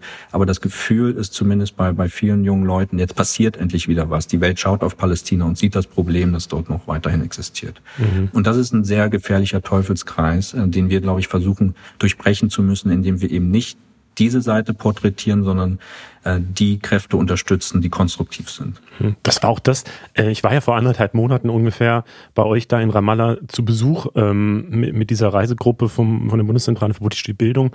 Ähm, und das fand ich auch so interessant, weil ehrlicherweise das hat mit meinem Bild vom Westjordanland, das vielleicht auch einfach sehr naiv war, so ein bisschen gebrochen, ähm, weil wir da, also weiß ich nicht, wir waren, also Ramallah ist wahrscheinlich noch so die liberalste Stadt im Westjordanland ähm, und wir saßen in einer Bar, da lief dann irgendwie All J und irgendwelche amerikanische Popmusik die ich da einfach nicht ver äh, vermutet hätte. Die Leute haben äh, Alkohol getrunken, geraucht, keine Ahnung. Es war einfach eine richtig coole Bar, wo ich mir immer dachte, ich hätte gerne so eine Bar in Mainz, ehrlich gesagt. Ähm, und äh, das war so diese eine Seite, wo es wirklich einfach coole Leute waren, wir haben auch mit einem da bei euch ähm, über Feminismus kurz diskutiert und so, was ich nicht erwartet hätte als Diskussionspunkt auf dieser Reise. Ähm, und gleichzeitig waren wir dann in einem Restaurant, wo nebendran ähm, irgendwie so Graffitis auf der Straße waren, wo Märtyrer letztlich äh, ja, äh, gehuldigt wurde, wenn man das so sagen kann. Ähm, und das, also diese Differenz da zwischen diesen beiden Welten, das fand ich irgendwie krass. Also ich glaube, das ist ein ganz gutes Beispiel auch ähm, wie die palästinensische Gesellschaft auch nebeneinander existiert, äh, mit den ganz verschiedenen Sichtweisen. Ramallah ist tatsächlich eher nochmal eine Blase, also wo, wo wenn man dieses progressive Denken auch und, und diese auch internationale Verknüpfungsfähigkeit am deutlichsten spürt. Es gibt dann konservative Städte wie äh, Nablus oder Jenin, wo das etwas äh, schwieriger der Fall ist, äh, wo man auch keinen Alkohol äh, so einfach trinken kann. Ähm, aber grundsätzlich ist die palästinensische Gesellschaft eine eher säkular geprägte äh, Gesellschaft, ähm, was sich allerdings in den letzten Jahren eher, eher ins Gegenteil umzudrehen scheint. Ähm, viele Personen tendieren doch eher zu religiösen ähm, äh, ja, Erlösungshoffnungen, äh, wenn man das vielleicht so formulieren kann, dass wenn die Lage schon so schlecht ist, vielleicht gibt es danach, nach dem Leben irgendwie noch eine Besserung oder es hat irgendwie alles nur einen Sinn, weil ein göttlicher Plan dahinter steht. Das heißt, diese Frustration und diese ähm, ja, mangelnden politischen Aussichten auf irgendeine Verwirklichung in, in unserem äh, hiesigen Leben, das führt dazu, dass viele Personen auch eher den konservativen, fundamentalistischen oder religiösen äh, Strömungen auch, auch zulaufen, weil das so eine gewisse Erlösung verspricht zumindest. Äh, das heißt, auch diese, dieser eher säkulare Charakter der palästinensischen Gesellschaft geht ein Stück weit verloren was auch damit zusammenhängt, dass vor allem auch ähm, andere religiöse Gruppen zunehmend in die Minderheit geraten, zum Beispiel die Christen, ähm, die heute weniger als ein Prozent äh, der palästinensischen Gesellschaft ausmachen und von, von hohen Auswanderungszahlen betroffen sind. Hm, kann man sagen, dass im Gazastreifen ähm, generell ja weniger säkulare Menschen leben? Ja, im, im Gazastreifen ist es eher eine äh, konservativere ähm, Gesellschaftsform, vor allem aber auch durch die politischen Maßgaben der Hamas, wenn zum Beispiel über äh, politische Rechte von Frauen äh, gesprochen wird. Ähm, und es sind vor allem viele Flüchtlinge, die in prekären Verhältnissen eben auch leben. In, in solchen Verhältnissen ist es generell in vielen Kontexten auch weltweit ersichtlich, dass es vor allem äh, äh, höhere religiöse Tendenzen gibt oder konservative Strömungen, die sich dann durchsetzen. Im Westjordanland ist es eher gemischt. Also die Gegend rund um Hebron zum Beispiel, wo es auch eher ein konservatives Werteverständnis von Familie, von Frauen gibt, ähm, im Vergleich zum eher liberalen äh, Ramallah oder äh, Ostjerusalem oder Jericho zum Beispiel. Also das zentrale äh, Westjordanland hat nochmal eine andere, auch, auch ja, Gesellschaftsstruktur oder äh, andere gesellschaftliche Werte, die, die deutlicher sichtbar sind äh, im Vergleich zum Beispiel als im Süden. Hm. Ähm, das heißt, es ist also eine sehr diverse Gesellschaft und diese Verkürzung auf, es sind alles äh, Terroristen ähm, oder es sind, ähm, sind keine Friedenspartner, ähm, das, das wird nicht ganz der, der aktuellen Lage auch gerecht. Hm. Jetzt gibt's aber halt auch Terror und es gab eben diesen Terrorangriff vor anderthalb Wochen. Ähm, unglaublich brutale Tat. Da sind sich, glaube ich, alle einig. Wie gucken denn PalästinenserInnen auf diesen Angriff? Auch wieder ein gemischtes Bild. Also es gibt keine einfachen Antworten, wenn wir über die palästinensischen Gebiete äh, reden. Ähm, es ist allerdings so, dass es eine überwiegende ja, Freude oder zumindest eine Begeisterung für den Umstand, dass etwas passiert gibt. Nicht notwendigerweise für, für die einzelnen abscheulichen Taten, die dort stattgefunden haben, sondern dass etwas passiert und dass der Konflikt in eine neue Phase tritt. Ähm, in den letzten Jahren gab es eine große Paralyse ähm, in, dem, in der palästinensischen Bevölkerung und gerade in der Jugend, weil niemand das Gefühl hat, es passiert noch irgendwas. Der Präsident Abbas ist einfach ewig da gefühlt. Er ist jetzt 88 ähm, und, und, keiner weiß, und keiner weiß eigentlich, wie es mit ihm irgendwann mal weitergeht, was danach kommt. Und so haben sich viele ins Individuelle zurückgezogen und haben sich von der Politik so ein bisschen abgewendet. Kein Vertrauen auch mehr darin, dass irgendwie internationale Unterstützung kommt. Gerade die Normalisierungsabkommen äh, zwischen Israel und anderen arabischen Staaten haben den Palästinensern gezeigt, also ihr, ihr Punkt ist nicht mehr wichtig, auch in der arabischen Welt.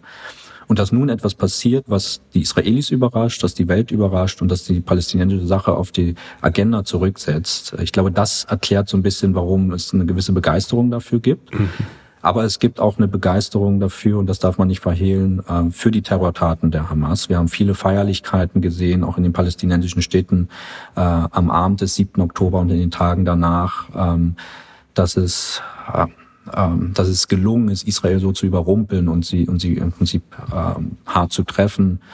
Ähm, wenn man dann so ein bisschen tiefer ins Gespräch geht oder auch sich anschaut, wie die Medien in den palästinensischen Gebieten darüber berichten, dann werden diese Terror, diese Gräueltaten häufig einfach ausgeblendet, ähm, obwohl sie natürlich omnipräsent sind in den sozialen Medien. Aber wer sich zum Beispiel nur mit den öffentlichen äh, Medien in den palästinensischen Gebieten informiert hält. Da ging es eher um, um, wie hat die Hamas es geschafft, im Prinzip Israel zu überrumpeln, aber gar nicht, was die Taten eigentlich beinhaltet haben. Das heißt, ich glaube, da in den palästinensischen Gebieten gibt es auch sehr viel Desinformation und Missinformation, ähm, die die verfängt äh, äh, bei den Leuten, weil sie natürlich auch irgendwie ihre Sache in einem positiven Licht dargestellt äh, haben wollen. Ähm, aber nichtsdestotrotz, also die Unterstützung für den Terror der Hamas, es ist häufig so in, in Kriegszeiten oder in, in, Konfliktzeiten, dass dann die Unterstützung hochgeht, egal was die Hamas macht, egal wie viele Raketen sie schießt, ihre Sympathien steigen in dieser Zeit. Äh, und das sehen wir zurzeit auch ähm, äh, leider. Insofern viel Unterstützung für die Hamas in der palästinensischen Gesellschaft aktuell und Stimmen, die das eher kritisch sehen, die trauen sich nicht so richtig heraus, ähm, weil sie Angst haben vor Repression durch die Hamas oder andere Kräfte in der Gesellschaft. Ähm, das heißt, wir sehen leider nur sehr vereinzelte äh, Organisationen oder Stimmen, die das klar verurteilen, was die Hamas gemacht hat. Und ich denke, das ist ein Problem auch für die palästinensische Außendarstellung, wenn man eigentlich gar keine offenen Worte findet äh, für das, was die, die Hamas dort getan hat und keine auch äh, Worte findet, die die Hamas klar verurteilen. Wie viele Leute sind das denn ungefähr, also prozentual, die die Hamas unterstützen würden? Ja, also wir führen regelmäßig Umfragen durch und in unserer letzten September-Umfrage waren es circa ein Drittel der Bevölkerung. Mhm. Aber in Kriegs- und Krisenzeiten steigen diese Zahlen die, äh, äh, immer um ein paar Prozentpunkte an. Deswegen kann man davon ausgehen, dass es jetzt auch höher ist als ein Drittel. Ähm, aber wir haben keine aktuellen Daten, deswegen ist es eher äh, nur eine, eine, eine Spekulation rein aus der Erfahrung heraus. Wenn dieser Konflikt länger andauert und der aktuelle Krieg, dann gehen diese Zahlen auch wieder runter, weil die Menschen merken, was die negativen Konsequenzen dieser Gewalttaten sind. Ähm, vor allem die Zivilbevölkerung, die jetzt im Gazastreifen leidet. Das heißt, da kann der Zuspruch auch wieder runtergehen. Äh, generell für den Gazastreifen zum Beispiel sind es 40 bis 50 Prozent an Zustimmungsraten für die Hamas in normalen Zeiten. Jetzt wahrscheinlich, wie ich es erklärt habe, etwas höher und perspektivisch wieder etwas runtergehend. Ähm, aber genaue Daten seit dem 7. Oktober haben wir jetzt mhm. nicht. Das heißt also, wenn es tatsächlich in solchen Krisenzeiten hochgeht, ist dann einfach auch ein Großteil der Unterstützung für die Hamas einfach mit den schlimmen Lebensbedingungen zu begründen oder steckt da noch mehr dahinter? Sind es andere Überzeugungen? Also es ist sicherlich ein großer Teil auch Überzeugung, dass das, was die Hamas richtig ist, mhm. ähm, dass auch der Terror, den sie anwendet und die Gewalt, die sie anwendet, ein legitimes Mittel ist, um die palästinensischen Interessen durchzusetzen. Ich glaube, das ist sehr verankert in der palästinensischen Gesellschaft. Was sind denn die palästinensischen Interessen? Zunächst also ein unabhängiger äh, palästinensischer Staat. Mhm. Ähm, das ist, glaube ich, das, was die meisten äh, einfordern und unterschreiben würden. Und auch die Überbrückung der Trennung zum Beispiel zwischen Gaza und dem Westjordanland. Also viele Menschen fordern auch, dass Fatah und Hamas gemeinsame Sache machen. Und in der aktuellen Lage sehen wir es auch wieder. Die Fatah ist gar nicht in der Position, irgendwie mal eine Vision aufzuzeigen. Die Hamas ist der einzige Akteur in der politischen Landschaft der palästinensischen Gebiete, die etwas machen, also die proaktiv etwas machen. Also proaktiv aus unserem Blick natürlich zu verurteilen. Ähm, aber viele Palästinenser sagen, das ist eigentlich unsere einzige Rettung oder unsere Hoffnung, weil ansonsten verlieren wir so oder so äh, gegen Israel. Mhm. Aber zu Hamas gehört ja auch, ähm, dass sie fordert oder darauf hinarbeitet, dass es gar kein Israel mehr gibt. Würden das viele PalästinenserInnen unterschreiben oder nicht?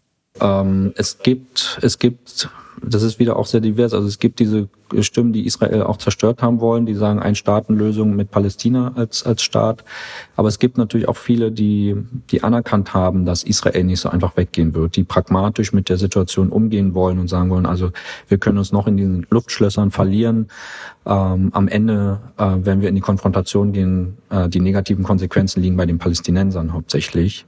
Äh, insofern gibt es viele, die sagen, wir arrangieren uns mit Israel, ähm, finden Wege der, ähm, der Kooperation, aber auch äh, Wege der Eigenständigkeit und Autonomie. Im Prinzip ja auch das, was Oslo versprochen hat, aber nie richtig umsetzen konnte. Ich glaube, dafür gibt's auch noch große Teile der Bevölkerung, die dafür zu haben sind.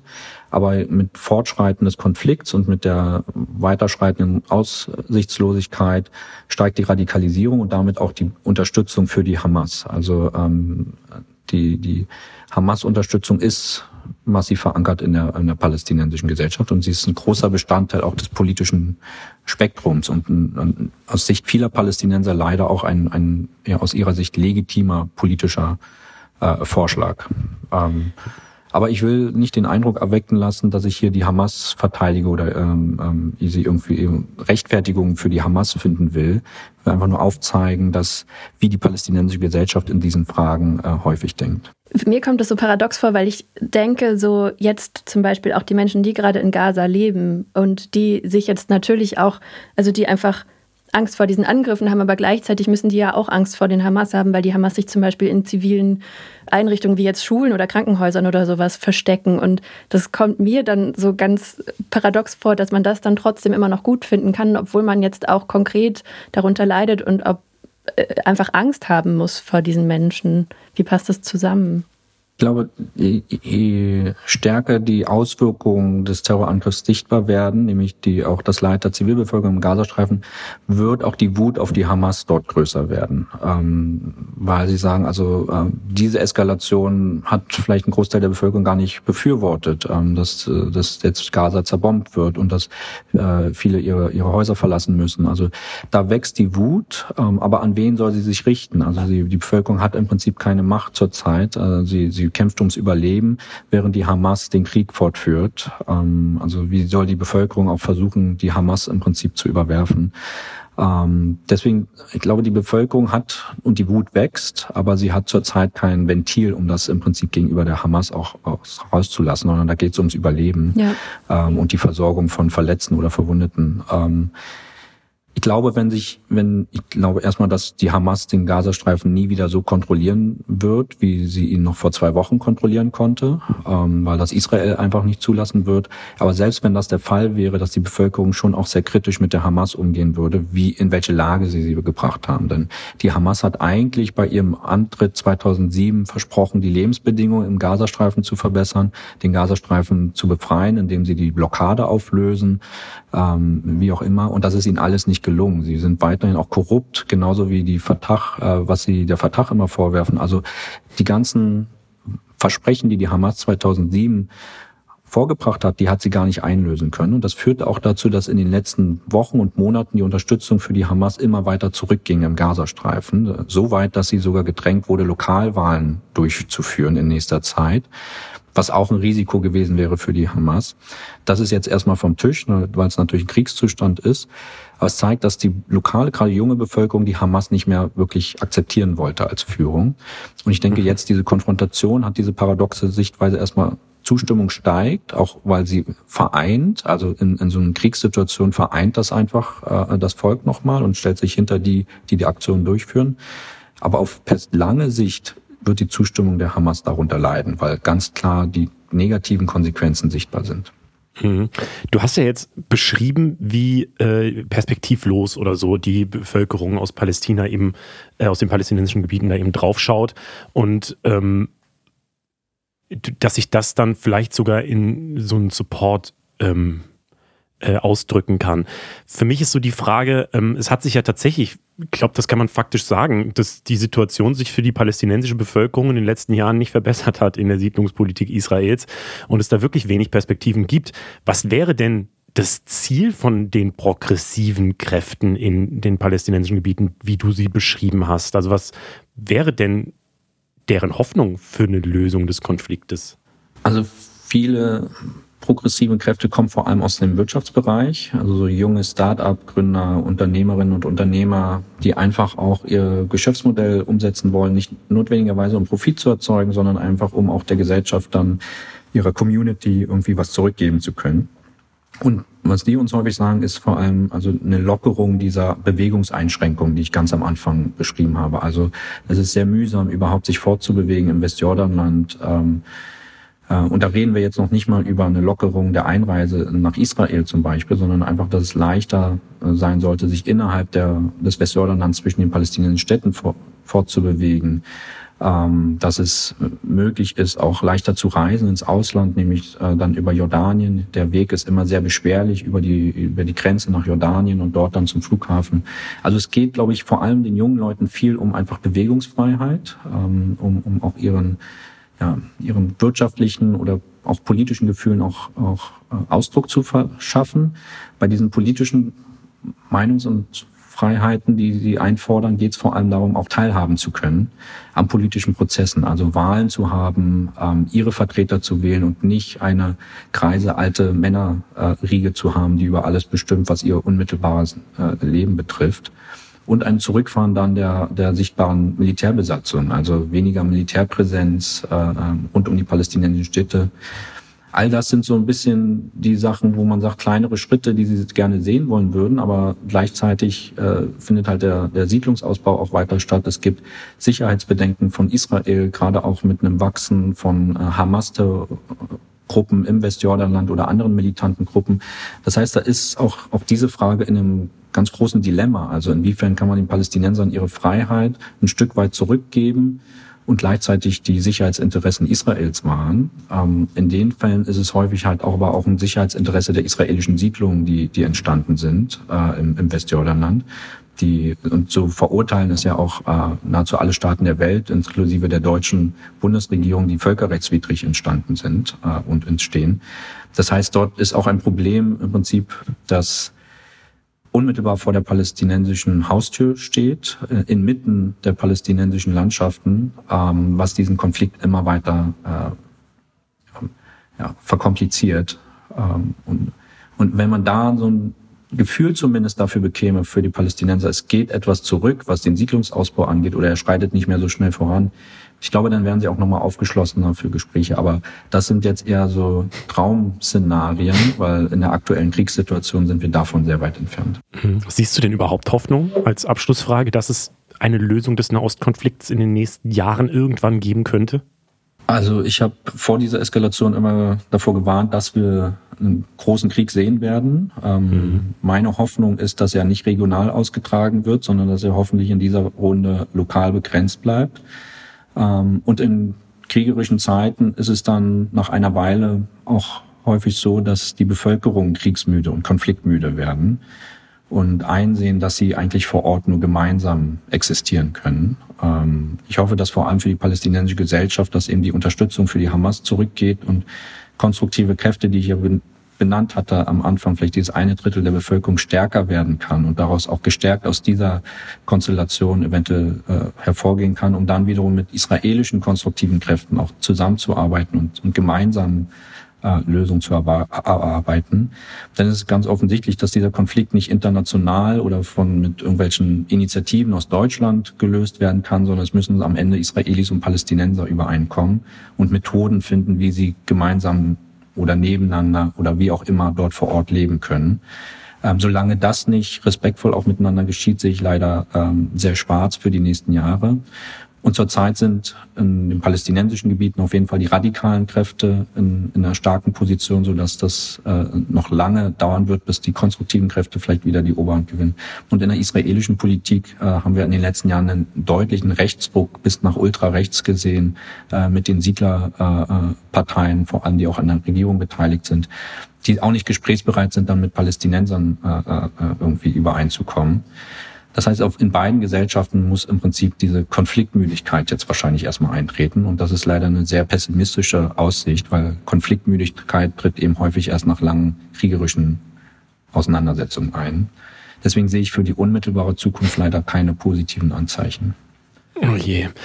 Äh, ja, aber danke für die realistische Einschätzung dann. Äh, Steven Höfner, Leiter des Büros der Konrad-Adenauer-Stiftung in Ramallah im Westjordanland. Dankeschön. Vielen Dank, sehr gerne. Ganz am Ende wollen wir jetzt nochmal die Frage aller Fragen klären. Ähm, wie könnte denn eigentlich eine Lösung aussehen? Deswegen nochmal kurz äh, bei uns Michael Beverunge, ZDF-Korrespondent aus dem Studio in Tel Aviv. Ja, also diese Frage steht ja schon sehr lange im Raum. Kannst du vielleicht einmal sagen, was da für Lösungsideen überhaupt diskutiert werden? Wie könnte eine Lösung aussehen, dass äh, Israelis und PalästinenserInnen auf diesem Land leben können? Ja, das ist, wie die Amerikaner so schön sagen, die One Million Dollar Question. Wer eine Antwort darauf hat, bekommt das. Ich würde hier schon mal, wenn ich die Antwort hätte, mein Preisgeld zur Umsetzung stiften. Aber ich fürchte, dass ich auch nicht die äh, passende Antwort habe. Klar ist, dass eine Zwei-Staaten-Lösung momentan überhaupt nicht machbar ist. Also äh, die, die Palästinenser halten sie hoch, das ist die offizielle Version. Deutschland hält das hoch, Amerika, Europa. Mhm. Aber in Israel ist das gerade nach diesen Anschlägen auch überhaupt momentan nicht umsetzbar. Äh, das ist nicht gerecht, das ist nicht richtig, aber das ist die Realität. Ähm, ich würde es mal so formulieren. Ähm, es wird jetzt eine massive Veränderung geben. Das ist ein epochales Ereignis, dieser Anschlag und was auch noch danach folgen wird. Der Nahe Osten wird danach nicht mehr der gleiche sein, er wird anders aussehen. Und jetzt wäre die Gelegenheit, auch wenn das in der tiefsten Krise und vielleicht die Feindschaften, die Verbitterung, der Hass äh, auf einen neuen Tiefstand kommt, aber jetzt wäre der Zeitpunkt, diesen Konflikt völlig neu politisch zu denken. Mhm. Was heißt das? Äh, wir sehen möglicherweise eine Bodenoffensive äh, im Gazastreifen. Israel hat angekündigt, die Hamas zu vernichten, zu zerschlagen. Äh, ob das passieren wird, äh, weiß ich nicht. Aber ich glaube, eines ist klar. Wenn man die Hamas zerschlagen wird, geht das nur mit einer weitgehenden Bodenoffensive. Wenn ich auf diese Bodenoffensive verzichte, aus welchen Gründen auch immer, ich will gar nicht dafür reden, aber kann man die Hamas nicht zerschlagen. Das ist äh, vielleicht, klingt sehr dramatisch, äh, die USA haben nach dem 11. September Al-Qaida in Afghanistan zerschlagen, hätten vielleicht nicht dieses große Projekt der äh, Staatenbildung angehen müssen, aber das zeigt vielleicht, was das Ziel ist. So, und dann kommen wir an einen Punkt, nehmen wir mal mal an, Israel hätte den Gazastreifen de facto erstmal erneut besetzt. Und da muss man jetzt aufpassen, was heißt das dann? Äh, niemand hat bisher eine konkrete Idee, was folgt denn dann? Was passiert mhm. am Tag X? Äh, die Hamas ist draußen, also die größten Gewalttäter, Terroristen. Äh, manche sagen, ja, dann könnte ja die palästinensische Autonomiebehörde wieder die Kontrolle überlegen, aber die ist auch extrem schwach. Das ist auch ein korruptes Regime, was auch verhasst ist. 80 Prozent aller Menschen im Westjordanland fordern den Rücktritt von äh, äh, Präsident Abbas. Also das ist nicht gerade die starke Kraft, die da reingeht. Mhm. Die Vereinten Nationen äh, haben hier in Israel zumindest keinen besonders guten Ruf für äh, die Sicherheitsgarantien eines Staates. Die internationale Staatengemeinschaft, ich weiß es nicht. Ich bin auch nicht der Hellseher und habe nicht die magische Kugel, wo ich die Lösung perfekt sehe. Nur eines wäre wichtig, eben vielleicht nicht wie nach dem äh, 11. September in den USA die Weichen in die falsche Richtung stellen, einen Krieg gegen Saddam Hussein führen, der auf einer Lüge aufgebaut ist, einen Afghanistan-Feldzug über 20 Jahre planen und eine Staatenbildung, die desaströs gescheitert ist, äh, das vielleicht im Hinterkopf zu haben und sagen, okay, so schlimm das jetzt ist, jetzt ist die Chance für die Zäsur. Jetzt können wir das neu denken. Wir müssen das Verhältnis zwischen Israelis und Palästinenser auf eine neue Ebene stellen. Wir müssen versuchen und vielleicht auch wirklich zwei Staatenlösungen erstmal außen vor lassen. Mhm. Wir müssen versuchen, ein Zusammenleben zu organisieren, was erstmal nur halbwegs friedlich ist. Äh, das geht aber natürlich auch nur, wenn die Israelis Zugeständnisse machen. Die Gewalt auf palästinensischer Seite muss aufhören, aber ein äh, fortschreitender Siedlungsbau äh, wird natürlich nicht dazu führen, dass wir in einen neuen Anfangszustand kommen. Also nochmal, der Konflikt muss politisch völlig neu gedacht werden und man muss überlegen, wie können wir jetzt eine Basis einziehen, die belastungsfähig ist für das, was immer da noch kommen mag. Siehst du denn da Entwicklungen hin, dass das irgendjemand gerade versucht, also so eine friedliche Lösung äh, hinzukriegen? Nein, kurze Antwort. Äh, kurze Antwort, nächste Frage. Nein, sehe ich nicht. Äh, es gibt einzelne sicherlich Personen, ich bin nicht der Einzige, der äh, in diese Richtung denkt, aber ähm, auch was von der israelischen Regierung kommt, deutet überhaupt nicht. Da sind, das ist erstmal sehr viel Rhetorik, sehr viel Racherhetorik, äh, sehr viel Vernichtungsrhetorik, was die Hamas anbelangt. Mhm. Und ich glaube, dass im Hinterkopf natürlich klar ist, weil die Frage, versuchen wir Gaza zurückzuerobern in den letzten zehn Jahren immer eine Frage war, dass es Gedankenspiele gibt und garantiert auch Pläne, aber die werden nicht öffentlich diskutiert. Äh, aber auch selbst der amerikanische Präsident hat schon zumindest die Frage zart angesprochen in einem Interview, hat gesagt, ich würde den Israelis nicht raten, den Gazastreifen komplett zu übernehmen und zu besetzen. Ja? Was er aber nicht gesagt hat, wie sieht das denn dann aus? Und wer hält die Hamas, wer hält extremistische Terroristen äh, äh, draußen, äh, dass auch die Sicherheitsansprüche, die berechtigten Sicherheitsansprüche von Israel bedient werden, äh, dass das dann tatsächlich auch umgesetzt wird. Okay, also ähm, keine besonders optimistische Sicht, aber wir werden weiter beobachten müssen, was einfach in den nächsten Tagen, Wochen, Monaten äh, passiert und äh, werden dann immer nochmal gucken müssen, wo könnte das denn langfristig hingehen. So verstehe ich das jetzt. Wir können es einfach nicht sagen. Ja, ich muss es einfach so sagen, also würde auch keinen Sinn machen, wenn ich jetzt hier irgendwie äh, mir ja. große Ideen mache.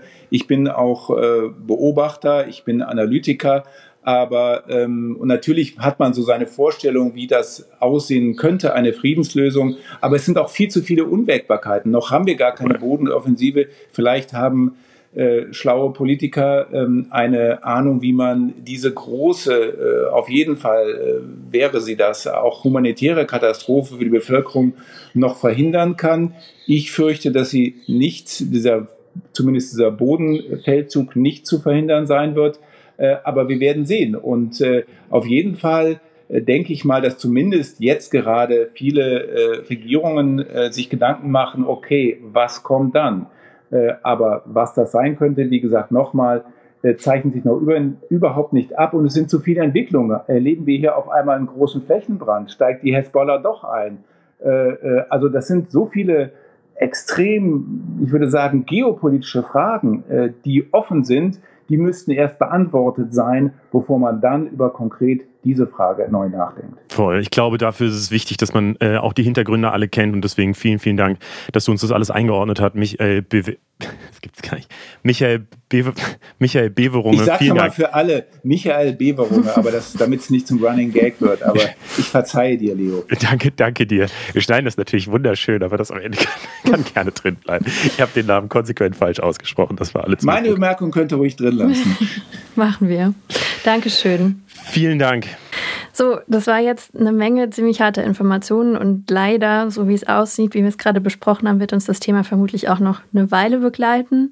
Wenn es mhm. euch mit der aktuellen Situation nicht gut geht, ihr euch überfordert fühlt oder einfach den Weltschmerz gerade nicht mehr aushalten könnt, haben wir euch nochmal Beratungsangebote in den Shownotes aufgelistet, bei denen ihr akute Hilfe bekommen könnt.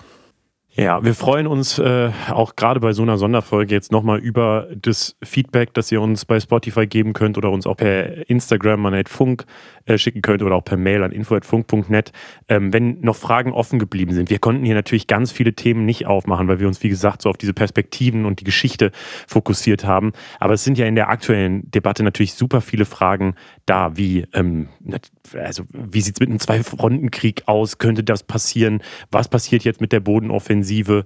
Ähm, wie reagieren die anderen Länder? Aber auch, was in Deutschland halt gerade passiert. Äh, Antisemitismus, der sich immer weiter ausbreitet und so. Also wir werden in den normalen Freitagsfolgen weiter darüber reden und ähm, sind da immer dankbar, wenn ihr uns sagt, was ihr vielleicht mitkriegt, was für Gefühle ihr habt ähm, und aber auch welche Fragen ihr konkret an die Situation habt. Deswegen schreibt uns das gerne ähm, in diese Box rein oder schreibt uns gerne auf anderen Wegen. Danke euch für alle, die diese sehr lange Folge bis zum Ende durchgeführt haben. Ähm, Respekt dafür. Mein Name ist Leo. Ich bin Berit. Wir sind Funk. Funk ist ein Angebot von ARD und ZDF. Ciao. Tschüss.